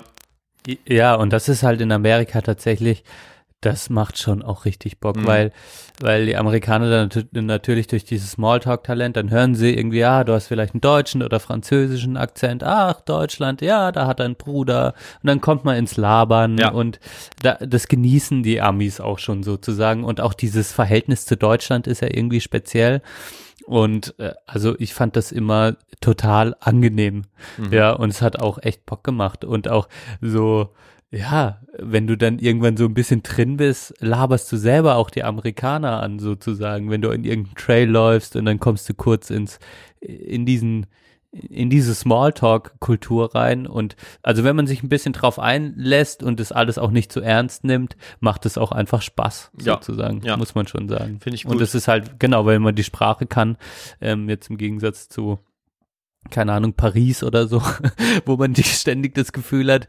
scheiße. Ja, es ist sehr angenehm sozusagen, der Stress fällt weg. Ja, finde ich gut.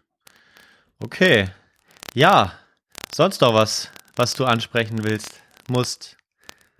Ist gut. Kann man machen.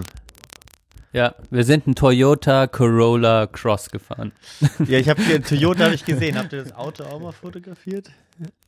Ja, ich weiß nicht, ob ich es da hochgeladen habe. Wir hatten aber kein Kennzeichen aus California, sondern Nevada. Ah ja, ich sehe schon. Ja, das hast du hier drauf. Ja, interessant. Schöner Wagen, du. Ja, du. Und in vier Staaten. Lass mich mal überlegen, quasi. Was Schlupfe hat man dann da? Also Kalifornien, Arizona dann, Nevada und Utah. Utah, ne? Richtig. Ja. Stark, ja. Der Geograf. Ja. Easy. Ah, da ist er wieder. Und jede quasi, das macht halt auch so Bock, weil jeder Bundesstaat hat dann noch so, zum Beispiel Utah elevates your life. Stimmt, ja, ja. Da haben sie immer noch so Sprüche, ja, sozusagen. Und das, also alles so, wenn du so ein bisschen reinkommst, es ist schon witzig einfach. Und ja, wenn du dann, stell dir mal vor, du fährst da und hörst ein bisschen Mac DeMarco oder so oder Kurt Weil oder irgendwas. Mhm. Das ist schon, es macht schon auch Bock sozusagen. Ja, stimmt. Also ich kann mir das schon vorstellen, Johann, bei dir. Na, mal gucken. Und auch bei Hanne. ja, das ist gut. Ja, kommen wir doch mal, jetzt habe ich natürlich die Themen nicht mehr angebracht. Vielleicht mache ich das kurz. Ich überlege gerade, ich hatte gerade zwei Sachen, die ich erzählen wollte. Ach ja, doch, ich weiß es wieder. Also in dem Sinne mache ich nochmal kurz einen Trenner und dann machen wir eine kurze Pause. Ist das in Ordnung oder sollen wir jetzt Pause machen? Nee, sehr gut. Okay, ich habe hier noch einen Trenner, damit wir die Leute wieder zurückholen. Sie hatten das Paradies geträumt und wachten auf in Nordrhein-Westfalen. Denn genau, während Benedikt im Paradies war, zumindest für die ist das ja ein Paradies, ne? Die das sich leisten können und so weiter. Brauchen wir nicht erwähnen, hoffentlich. Aber war ich hier in Nordrhein-Westfalen und habe Sachen erlebt, du glaubst es nicht. Jetzt bin ich gespannt. Weil zum einen habe ich natürlich auch meinen diesjährigen Halbmarathon erfolgreich bestritten. Hatte ich dir ein Bild geschickt. Wir haben jetzt sehr viel über Laufen dieses Jahr schon gesprochen, deswegen mache ich es auch kurz. Aber es war wirklich waren ein paar witzige Zufälle. Mein Bruder ist ja das erste Mal mitgelaufen. Und, das erste Mal? Ich dachte, der wäre schon mal sozusagen viel früher irgendwann mal im Leben. Nee, mein Vater hat uns gefragt und dann habe ich gesagt, dann mach doch auch mit diesmal. Und weil du ja nicht konntest, musste Martin dann, mein Bruder, mitlaufen. Und das war aber ein schönes Event. Wir haben uns dann da am Start getroffen. Das ist alles ein bisschen wiggeliger als beim letzten Mal. Also man musste jetzt zum Ziel laufen, um da seine Sachen abzugeben. Man konnte die nicht am Start abgeben und die wurden dann dahin gebracht. Und Start und Ziel ist ja, ich glaube, anders als in Freiburg. Das war nicht am gleichen Ort, ne? Es ist ein bisschen blöd, aber gut, dann sind wir halt noch über den Rhein gelaufen und zum Start und dann waren wir auch gut. Und da war mein Kumpel Felix da und hat dann auch nochmal sich das angeschaut. Und dann sind wir losgelaufen und ich hatte ja mir die Pace gesetzt, dass ich 30 Sekunden pro Kilometer schneller laufe als beim letzten Mal. Das habe ich dann auch erstmal durchgezogen.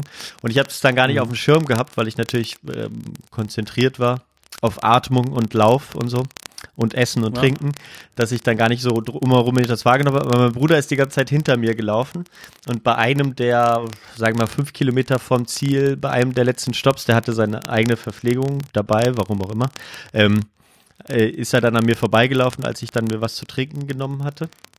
Und dann dachte ich so, okay, jetzt läuft's darauf hinaus, dass wir den Rest der Zeit zusammenlaufen und sind auch wirklich ultra schnell gelaufen dann die letzten 5 Kilometer, also sag ich mal so ultra schnell in meinem Sinne, ne? So um die 5 Minuten pro Kilometer oder so. Oh, das ist schnell. Ja, auf jeden Fall. Für mich war es auf jeden Fall schnell. Und dann habe ich ihn halt ein bisschen mürbe gemacht und wir haben uns halt so unter Brüdern, ne, wie man das so macht, da so ein bisschen gebettelt. Und dann bin ich nochmal einmal kurz, so 1,5 Kilometer vom Ziel an ihm vorbei gelaufen. Dann ist er wieder an mir vorbei. Stark, Johann, stark. Wieder zurück an mir vorbeigelaufen. Und dann habe ich gesagt, jetzt lässt du ihn im Glauben, dass er gewonnen hat. Und dann sind wir auf die Zielgerade eingebogen, ich die ganze Zeit dicht hinter ihm und da bin ich gesprintet auf der Zielgeraden und dann haben wir Arm in Arm sind wir dann über die Ziellinie gelaufen. Ja, das war natürlich wirklich schön. Ja, ja, das ist richtig schön. Geil. Ja, das war ein Spaß, genau. Und dann haben wir echt eine, habe ich nicht dann so erwartet, dass ich das so gut hinkriege und habe dann auch gemerkt, dieses Mal ist es nicht an meiner Ausdauer gescheitert, sondern an der allgemeinen Kondition. Also wäre es gescheitert, noch weiter oder schneller zu laufen, weil ich habe einfach echt mega Schmerzen in den Beinen dann am Ende gehabt und konnte dann auch einfach physisch nicht mehr. Obwohl, genau, ich jetzt nicht so ausgepowert war, habe ich dann auch wieder gemerkt, wenn ich essen und trinken kann, dann würde ich sicherlich noch weiter schaffen, aber einfach meine Beine sind nicht genug trainiert oder mein Körper, sage ich jetzt mal. Wahrscheinlich, genau, könnte man dann auch sagen, vermutlich würde ein bisschen weniger Gewicht da auch helfen. Oh, jetzt muss ich doch mal ganz kurz ein Päuschen machen. Ja. Okay, bis gleich.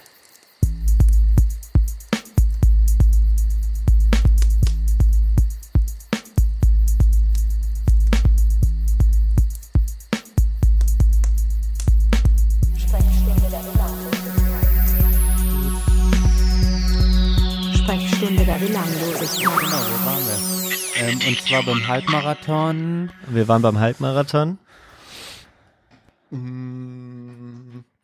Wo waren wir? Mit über die Ziellinie laufen, Kondition, ich wollte eigentlich sagen, ich habe tatsächlich ein bisschen mit dem Gedanken gespielt, hey, nehme ich mir mal die Zeit und trainiere auf auf einen ganzen Marathon. Es wird wahrscheinlich dann nächstes Jahr werden, aber vielleicht danach irgendwie, keine Ahnung. Aber das ist natürlich zeitintensiv, das ist gar keine Frage, egal, wie auch immer, aber genau, letztendlich bräuchte ich auf jeden Fall eine bessere, sage ich mal nochmal, muskuläre Verfassung und sicherlich würde auch ein bisschen weniger Gewicht, ich habe jetzt doch endlich es mal unter 80 wieder geschafft, aber würde da sicherlich auch helfen, sage ich mal, um das dann auch durchzustehen. Aber ja, ist mir dann auf jeden Fall auch einigermaßen positiv aufgefallen, sage ich mal, dass es nicht an der Luft gelegen hätte, dass ich es dann geschafft habe. Und klein lustig war es dann, dass mir Alex geschrieben hatte, dass er mich verfolgt, weil nämlich Rebecca auch den Marathon gelaufen ist und es ist also da war ich wirklich beeindruckt. Die ist halt den Marathon in einer schnelleren Pace gelaufen als ich den halben. Das ist halt krass. Aber die hat hart drauf trainiert. Ich erinnere mich an der Hochzeit, hat die davon gesprochen, dass sie das vorhat sozusagen. Ach, okay. Hm. Ja, also das kann ich mir vorstellen, dass zeugt natürlich irgendwie auch davon, aber wo ich dann auch gemerkt habe, okay, am Anfang war es für mich unvorstellbar, nach dem Halbmarathon habe ich dann so gedacht, hätte ich die körperliche Verfassung, also hätte ich das Training gehabt in der Art und Weise, dann habe ich das Gefühl gehabt, ich könnte es auch schaffen, deswegen habe ich dann tatsächlich auch mal dran gedacht, ob ich das auch nochmal mache, weil es dann ja auch ein bisschen, weil es natürlich auch irgendwie spannend wäre, ja, und ein cooler Meilenstein, das mal geschafft zu haben, sage ich mal. Wenn man gerne läuft, ist es zumindest ein Meilenstein. Jetzt nichts, was man im Leben unbedingt gemacht haben müsste, aber stelle ich mir mal ganz spannend vor. Absolut. Also erstmal nochmal herzlichen Glückwunsch, Johann. Das ist ja auch jetzt ein zweiter Halbmarathon und voll geil. Also genau so würde ich es für mich auch zusammenfassen. Also man wird ja neugierig und ich glaube mit jeder, also laufen und quasi, was man da so erlebt,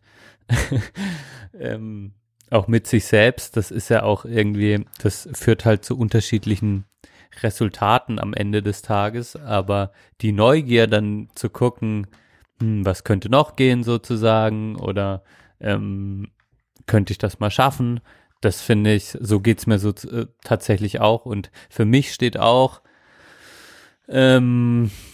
der Marathon irgendwann einfach so, also ich habe jetzt mal diesen Sommer diesen gestückelten Marathon gemacht, aber einfach mal so einen offiziellen Marathonlauf zu machen, das steht bei mir auch vor der Haustür und da habe ich auch Bock drauf und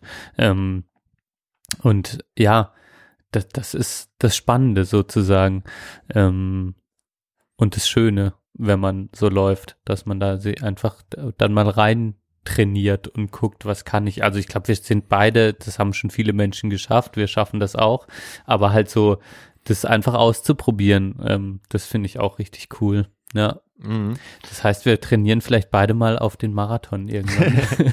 Ja, ich hatte mir den Bonn-Marathon angestrichen im Kalender. Der ist ja schon immer auch, wie in Freiburg, auch im April oder ein bisschen später im April. Aber da wird es wahrscheinlich darauf hinauslaufen, dass wir dann nächstes Jahr da im Urlaub sind. Deswegen wird's da nix. Und Köln habe ich nicht so unbedingt Lust wieder nächstes Jahr. Aber mal gucken. Ich will schon Freiburg mal in Bonn ist halt auch nicht so geil laufen. Ja, das fände ich, Johann, wenn wir uns das Jahr drauf, Bonn-Marathon 2024, ja, das könnte was Schönes sein. Ja, das stimmt. Und Bonn stelle ich mir auch schon, ist es eine große Strecke dann? Ja, ich glaube schon, ja, die Strecke ist ja noch nicht raus, die haben die irgendwie verändert, da bin ich dann auch mal gespannt, also so wie in Freiburg, dass das zweimal der Halbmarathon ist, ist es auf jeden Fall nicht, war es letztes Jahr, oder es gab ja den letzten 2019, dieses Jahr gab es ja keinen. Weil anders als Freiburg Bonn dachte, ist doch Corolla. Ja, aber 2019 war es auf jeden Fall eine durchgängige Strecke. Aber es ist halt potenziell dann ja viel am Rhein, weil es ja dann drumherum dann doch schnell hügelig wird. Müssen wir mal gucken. Wenn die Strecke raus ist, bin ich mal gespannt. Ich denke mal dann, es wurde angekündigt, dass sich die ein bisschen ändert, aber ich weiß da noch nicht so richtig was. Ist noch nicht raus, sage ich mal, die Strecke. Gibt auch noch keine offiziellen Karten zu kaufen und so. Und noch ganz so, also wie war das Wetter und die Stimmung so am Rand? Hast du da was wahr? Also im Vergleich auch zu, wir sind ja 2019 gelaufen. Nee, war relativ ähnlich, auch so vom Wetter her. Es hatte noch morgens schön bewölkt. Genau, es war ein bisschen kühler, so von meinem Gefühl. Also ich habe mich nicht unwohl gefühlt. Ich bin mit Mütze und Jacke über dem sehr schönen neuen Merino-Shirt Ist es gut? Getragen. Also hast du dir einen Rafa geholt oder ein anderes? Nee, ich habe mir ein anderes geholt. Ich hatte dann in dem Zuge so ein bisschen mich umgeschaut und dann bin ich auf so einen deutschen Hersteller gekommen. Die hatten dann, ich weiß nicht, ob es irgendwie einen Unterschied macht, aber die hatten dann einen 100% Merino und ja, war so eine sympathische Seite und die hatten halt gerade Sale, als ich dich gefragt hatte und dann hatten die halt die Hälfte gekostet, ne? Und da habe ich gesagt, ja, kaufe ich gleich 3 Stück und dann haben die halt dann pro Stück so 40-50 € gekostet, da kann man dann nichts sagen, ne? Geil. Ja, das ist perfekt. Das war dann und es ist gut, geil, mit Merino zu laufen, oder? Ja, es ist wirklich das Beste. Ich hatte dann auch gemerkt, es ist so, genau, das fühlt sich so gut an am Körper zum einen und es wird dir nicht kalt und auch nicht zu warm. Ist echt cool. Ja, habe ich dann auch direkt meinem Vater empfohlen, der da ganz technisch gläubig da nicht so dran glaubt, aber technikgläubig, aber wie auch immer. Ich habe mich gut gefühlt und laufe da jetzt gerne mit. Ja. Und auch so im Alltag ist das echt cool, so unten drunter zu tragen. Jetzt im Winter, glaube ich, auch, habe ich jetzt auch viel getragen, da ich jetzt ja dann 3 Stück gleich gekauft habe. Ja, kann man das gut machen. Genau, also so drumherum war eigentlich alles so beim Alten, relativ ähnlich. Verpflegung war gut, Strecke war ein bisschen anders, ein bisschen weniger diese Geraden auf dem Ring, das war ganz schön. Also nicht, dass du den Ring entlang läufst oder die untere Kanalstraße, das war letztes Mal das Problem, ist man relativ lang gelaufen und dann an der gleichen Seite wieder zurück, sondern du hattest ein paar mehr Windungen durch die durch die Stadtteile und bist am Ende auch ein bisschen mehr durch die Innenstadt oder dann durch die Altstadt so ein bisschen gelaufen. War ein bisschen abwechslungsreicher von der Strecke her sogar und dementsprechend echt cool. Ja, war ganz schön.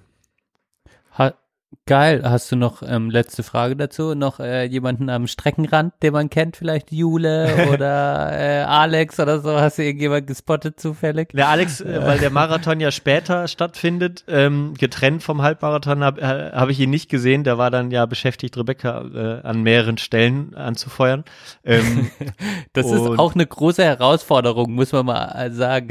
War für Verena, hat sie damals immer betont, wie sie quasi von A nach B am Ende noch irgendwo hingefahren ist, also es ist immer sehr nett, wenn Angehörige, oder das war ja auch jetzt, ihr standet dann an der einen Stelle, ist immer schön, wenn noch jemand da am Straßenrand steht, das ist nett. Ja, das habe ich auch gedacht, das ist ja dann bei vielen, man beobachtet das ja dann im Laufen, dann sehen die da wieder ein und den jubeln die.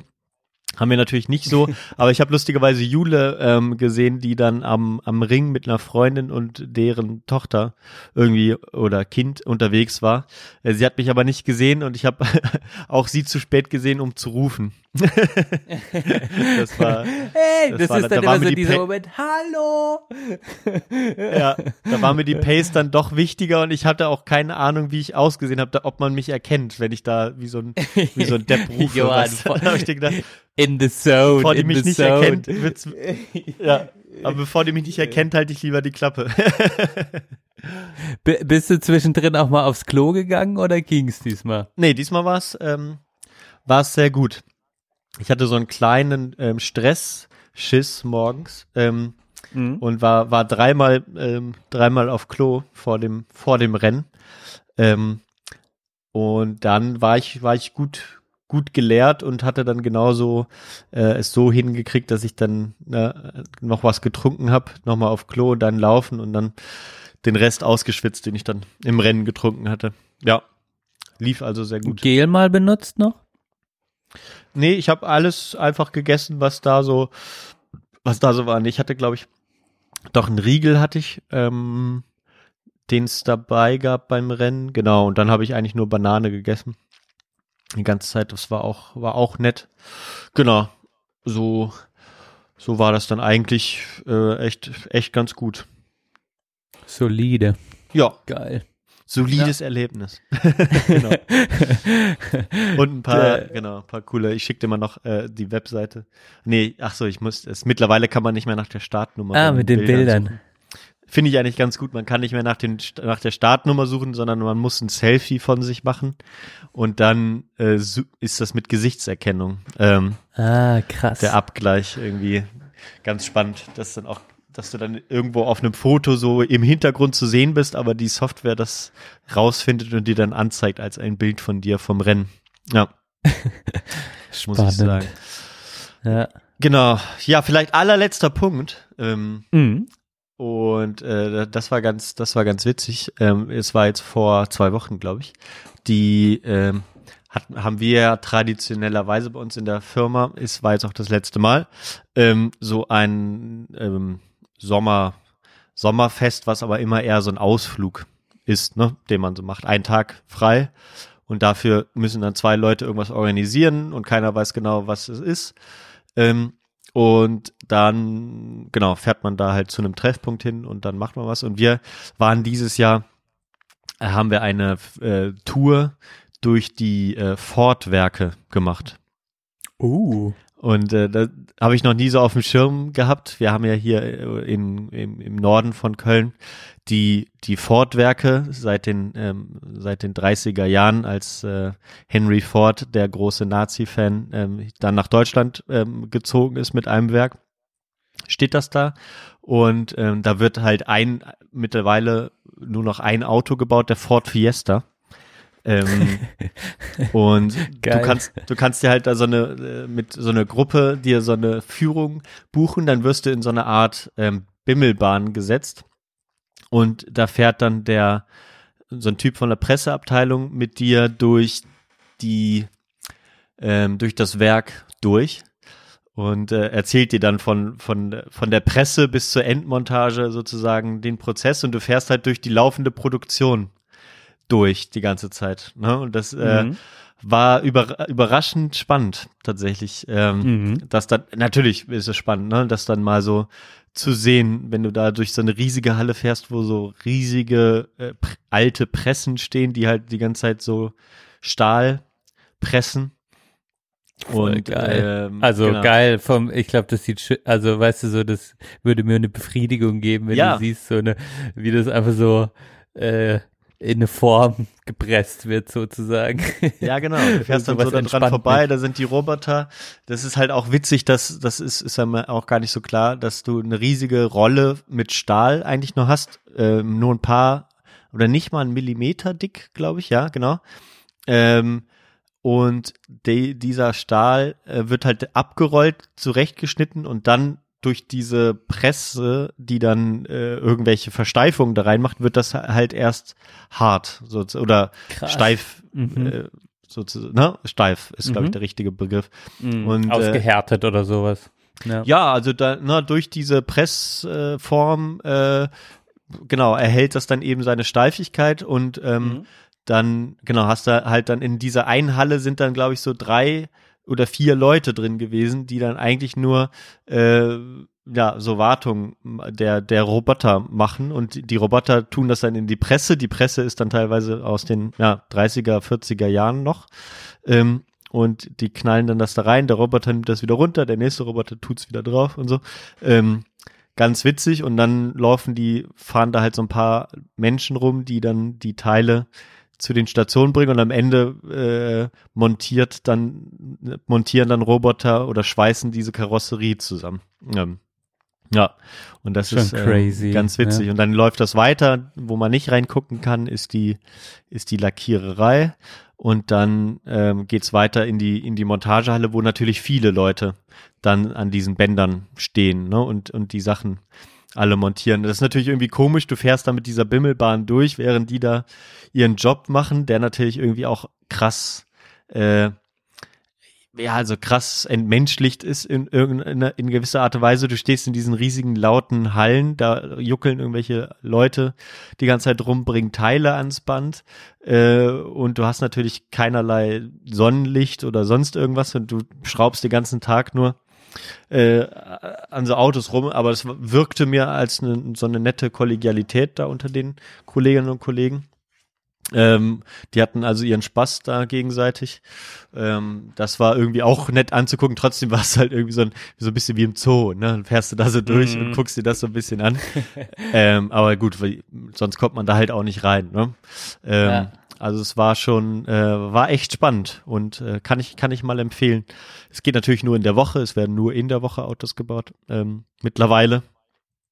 Also ist das insgesamt echt ganz spannend. Jetzt soll demnächst, glaube ich, irgendwie da auch ein Elektroauto gebaut werden. Da wurde halt deswegen auch relativ viel umgebaut. Eine zweite Linie wird da gerade während der Produktion eingebaut. Das macht alles nochmal ein bisschen lauter und chaotischer da drin. Aber hatte ich gar nicht so auf dem Schirm, dass man sowas machen kann. Und deswegen dachte ich, berichte ich dir das mal heute. Finde ich schon. Ich würde das auch gerne mal sehen. Ich finde das mega spannend. Ich habe ja auch mal, so ein paar Autobauer quasi bei mir auch in der Nähe. Ich glaube, ich will jetzt nichts Falsches sagen, aber ich glaube, die nennen das auch, wenn der Motor oder die, weiß nicht, wie es jetzt bei Elektro ist, aber früher hat man, wenn der Motor ins Auto eingebaut wurde, dann war das die Hochzeit sozusagen. Ja.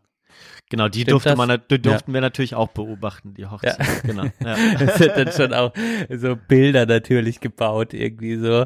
Da wären wir bei wieder Diskurse und wie sie Wirklichkeit prägen. Ja. Das ist, ich finde das schon mega spannend, vor allem halt auch, dass so Bandarbeit, also dass so viele kleine Arbeitsschritte dann in dieser Perfektion letztlich dazu führen, dass dann relativ schnell so ein Auto rauskommt. Und was ich auch immer faszinierend finde, wie viele neue Autos ständig gebaut werden, weißt du, so in der eigenen Wahrnehmung, das sind auch, da werden wir bei den kognitiven Verzerrungen, kann das für mich überhaupt nicht funktionieren, dass so viele Autos noch gebraucht werden in dieser Welt sozusagen. Das macht einfach keinen Sinn, aber da läuft ja jeden 365 Tage, unter der Woche 52 Wochen lang, werden da Autos produziert. Für wen eigentlich sozusagen? Ja, das ja. ist halt auch immer so, das geht einfach über meine... Der Fiesta wird ja nur in Europa verkauft. Und ist dann, ja, das lustigerweise hatte ich genau auch den das so im Kopf. Wer kauft denn diese Dinger die ganze Zeit, ne? Ja, und das kann man sich doch gar nicht vorstellen, so richtig, oder? Nee, das stimmt.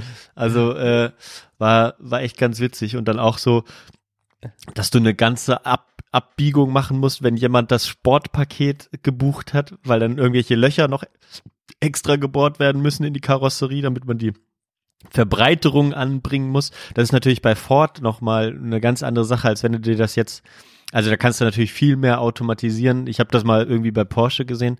Da läuft das natürlich längst nicht so automatisiert, weil du diese ganzen Sonderwünsche, die Leute haben, ja gar nicht so automatisieren kannst, dass sich das lohnen würde. Ne? Und das ist natürlich dann nochmal bei Ford, wo du so eine Großproduktion von einem Kleinwagen hast, nochmal eine ganz andere Schiene, als wenn du jetzt die das bei Porsche angucken würdest, oder ich denke mal auch bei Mercedes, wenn er dann nicht gerade die A-Klasse, ich glaube, die wird gar nicht in Deutschland gebaut, aber das ist schon irgendwie spannend, aber gleichzeitig hast du dann halt auch irgendwie hast du nochmal so ein Arbeitergefühl gehabt, ne, so eine gewisse Folklore, da hängen dann irgendwelche Bilder auch von der Gewerkschaft rum und so, das hast du natürlich so auch und nicht. Und das ist halt geil in der Autoindustrie, das muss man wirklich sagen, ja. Die haben halt echt eine starke Gewerkschaft, also so keine sonst so starke Gewerkschaft wie sonst und deshalb geht's den Arbeitern im Vergleich zum Rest der Gesellschaft einfach noch relativ gut, sei es jetzt vom Bandarbeiter bis zu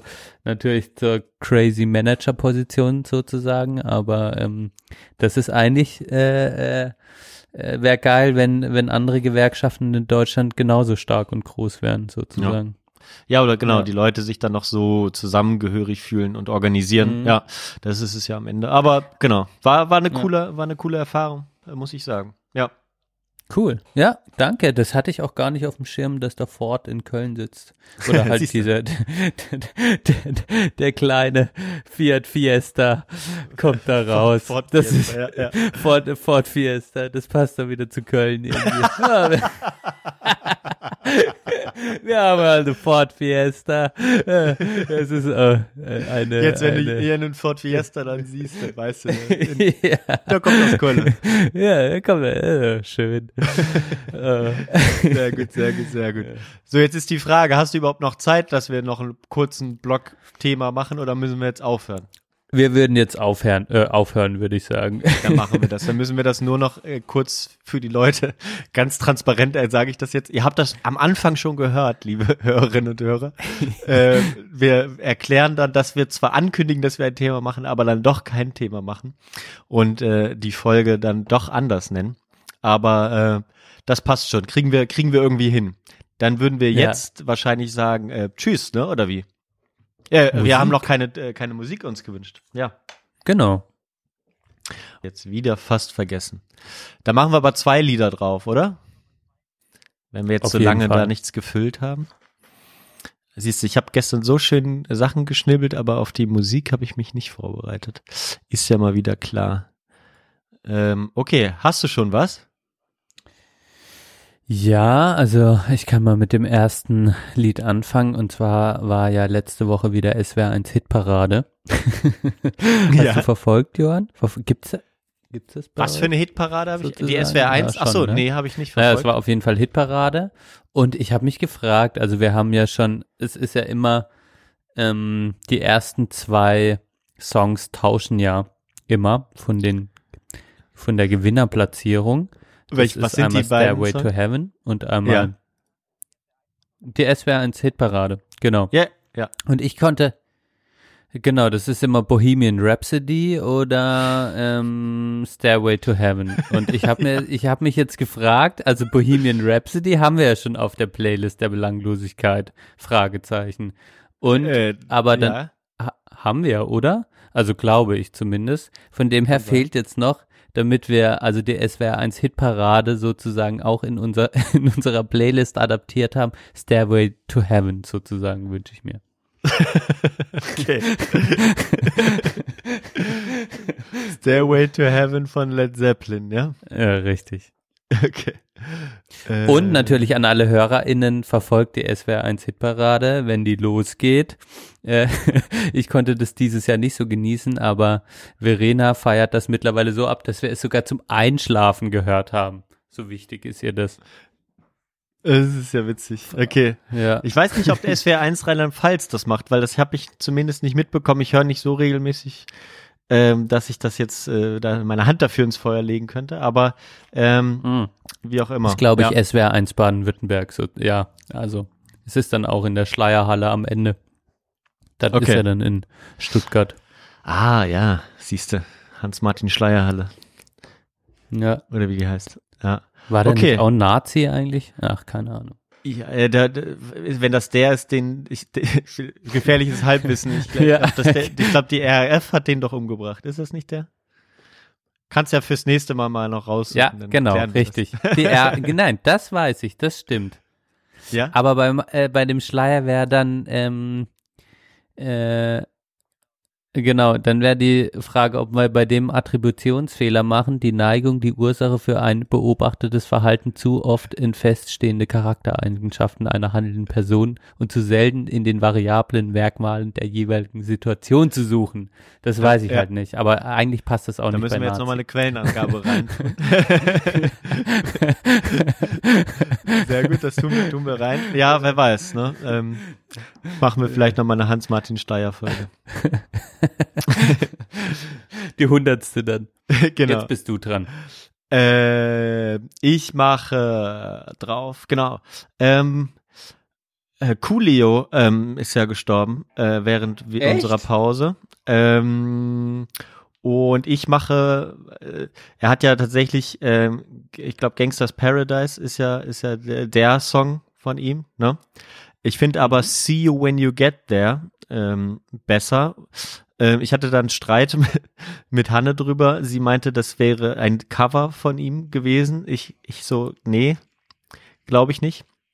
See You When You Get There von Coolio ist natürlich auch passend zum Ableben irgendwo. Ist wirklich ein schönes Lied, schöner Beat. Alles ist cool daran, deswegen tue ich den mal drauf. Genau. Das schockt mich jetzt, dass Coolio gestorben ist. Wie alt war er denn? Nicht so alt. Was, ja. 50, 60 so? 50? Könnte man nochmal gucken. Ich guck mal, während du den nächsten Song dir wünschst. Ja, der nächste Song ist, da gehe ich tatsächlich auch aufs Konzert, kostet nur 17 € und entdeckt von Verena und gehe ich auch einfach mal wieder mit. Sehr gut. Aber kennst du vielleicht, ich kannte es nicht davor, aber gefällt mir sehr gut, Betaroff, deutscher Sänger. Hab ich schon mal gehört, aber nee, kenne ich nicht so wirklich. Ah, dachte ich, vielleicht hast du den auf irgendeinem Festival dieses Jahr gesehen. Ja, fantastische Musik, finde ich, genau in meinem Style, und er hat so eine coole, tiefe Stimme, besondere Stimme, finde ich, und deshalb kommt jetzt auch mal wieder was Neues endlich von mir. Bin ich ganz glücklich auf die Playlist der Belanglosigkeit Dussmann, das Lied Dussmann von Betaroff. Okay. Kommt mir bekannt vor. Ich werde es mir mal anhören. Aber du kennst es bestimmt, ja, Johann. Du kennst es bestimmt. Ja, also ja, der ist ein cooler Song. Wird dir gefallen. Okay. Gut, dann bin ich gespannt. Bleibe ich gespannt. Ich mache noch einen Song von einer Band. Ich glaube, es ist ja immer so eine Sache, ne? Kann man sich nicht frei von machen. Einer Band aus Afrika. Ich glaube aus Kongo. Denn die Band oder die Künstlerin oder das Kollektiv oder was auch immer es ist, heißt auch Le Maman du Congo und Robin. So heißen die. Und ich stehe ja tatsächlich, wenn man das so ein bisschen hört, immer auf eigentlich auch gerade tatsächlich bei Frauen stehe ich darauf, wenn die gar nicht so viel singen, sondern eher erzählen zur Musik. Und das machen die ganz großartig. Ich verstehe kein Wort. Es ist aber ein toller französischer Akzent, den die Sprecherin in dem Song spricht. Und dazu dann coole Rhythmen und so. Der Song heißt N'Ga Minké von Le Maman du Congo und Robin. Den tue ich drauf. Geil. Kann man sich mal anhören. Da freue ich mich. Ist wirklich schön, finde ich, so auch zum Nebenbei herlaufen. Weil man nichts versteht, kann man es einfach genießen, das Lied. Genau, das sind meine beiden Songs und deine beiden Songs. Sehr schön, Stairway to Heaven. Höre ich mir jetzt auch gleich nochmal an. Zum Duschen. Das war unsere Frühstücksfolge. Ja, dann ist es doch eine schöne Feiertagsfolge, finde ich, Johann. Wir sind schön ins Quatschen gekommen. Man hat gemerkt, wir haben uns schon länger nicht mehr gehört. Ich habe das genossen. Ja, und ich hoffe, ihr HörerInnen auch. Und dann gucken wir einfach mal. Wir machen keine Versprechungen. Vielleicht gibt's aber oder eine halbe Versprechung so um Weihnachten rum. Dann habe ich ja auch wieder Luft. Dann ist die Arbeit abgegeben. Vielleicht gibt's ja noch eine zwischen den Jahren Folge oder sowas. Okay, also brauche ich dich jetzt nicht nerven bis dahin, ja? Ist das jetzt schon eine Absage für eine Folge im November? Ja, absolut. Da geht nichts mehr. Das akzeptieren wir. Ist in Ordnung. Danke. Okay, dann weiterhin viel Erfolg. Wir werden uns natürlich privat hören. Liebe Hörer und Hörer, danke fürs Zuhören. Sorry, dass wir das nicht geschafft haben mit dem Thema, aber es war vorherzusehen. Wenn wir uns so lange nicht sprechen, ist das ja immer wieder so ein Ding. Es gibt gleich noch einen schönen Abbinder.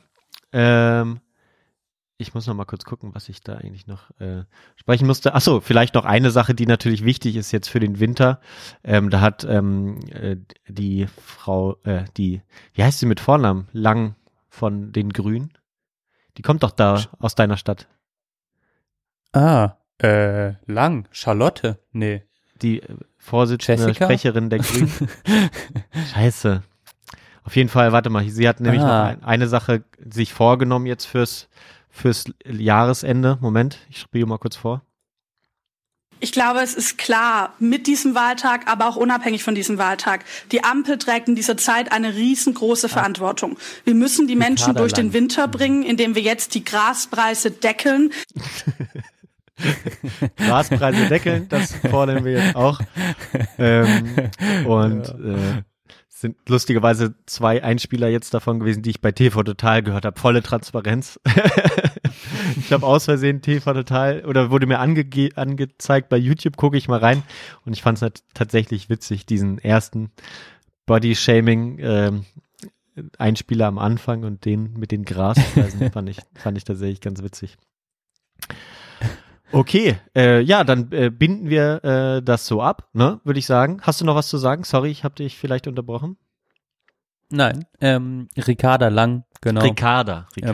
Kommt Danke. Die denn aus der Ecke? Kommt die aus? Ich glaube, die kommt tatsächlich aus Freiburg. Guck dir das mal an. Vielleicht wirst du sie ja dann doch noch Fan. Genauso. Vielleicht ist sie auch auf deiner Schule gewesen, wie die andere, die ich nicht leiden kann. Alle, die aus meinem Dunstkreis kommen, kannst du nicht leiden. Ich habe noch kein Gefühl für Ricarda Lang. Ich habe gerade gar kein Gefühl. Also ich verfolge relativ wenig Politik gerade. Ja. Ich weiß nicht, ob das gut oder schlecht ist, aber wenig Gefühl quasi für politische Prozesse gerade. Aber ich glaube dir mal, dass die nervig ist. Sozusagen. Ja, also das ist natürlich am Ende eine politische Frage. Kein Problem. Aber gut, genau. Coolio, aber vielleicht noch, um das zu sagen, ist, glaube ich, 49 geworden. Genau. Krass. 63 geboren jung. Und jetzt 22 gestorben. Oder nee, dann ist das ja 59, ne? 59? Ja 59. Ja. Okay, ja. In einer immer älter werdenden Gesellschaft ist es immer noch sehr jung, sozusagen. Genau. Rest in Peace, Coolio. In diesem Sinne, Johann, vielen Dank für deine Offenheit und hoffentlich bis ganz bald. Bis ganz bald. Mach's gut. Ciao. Tschüss. Wenn die Zentralbanken mehr Geld drucken, dann geht die Inflation hoch. Nee, das ist eine falsche Wirtschaftstheorie. Das ist Milton Friedman, das ist schon widerlegt. Also ja. Da habe ich eine sehr andere Meinung zu. Wenn Sie jetzt aber wirklich Unternehmer sind und investieren und dann auf der Basis einer falschen Geldtheorie, dann sehe ich da ein Problem. Also ehrlich gesagt, ganz im Ernst, es wundert mich nicht, dass Sie schon mehrfach pleite waren. Ja. Nicht? Ja. Also ich glaube, mehrfach pleite bin ich deswegen gegangen. Genau. Okay. Ja. Ja, aber wenn man noch nicht mal weiß, wo Inflation herkommt, dann ist das echt peinlich, weil das ist für Sie wichtig als Vermögensanleger. Nicht? Absolut. Ich glaube, ich weiß auch, wo Inflation herkommt.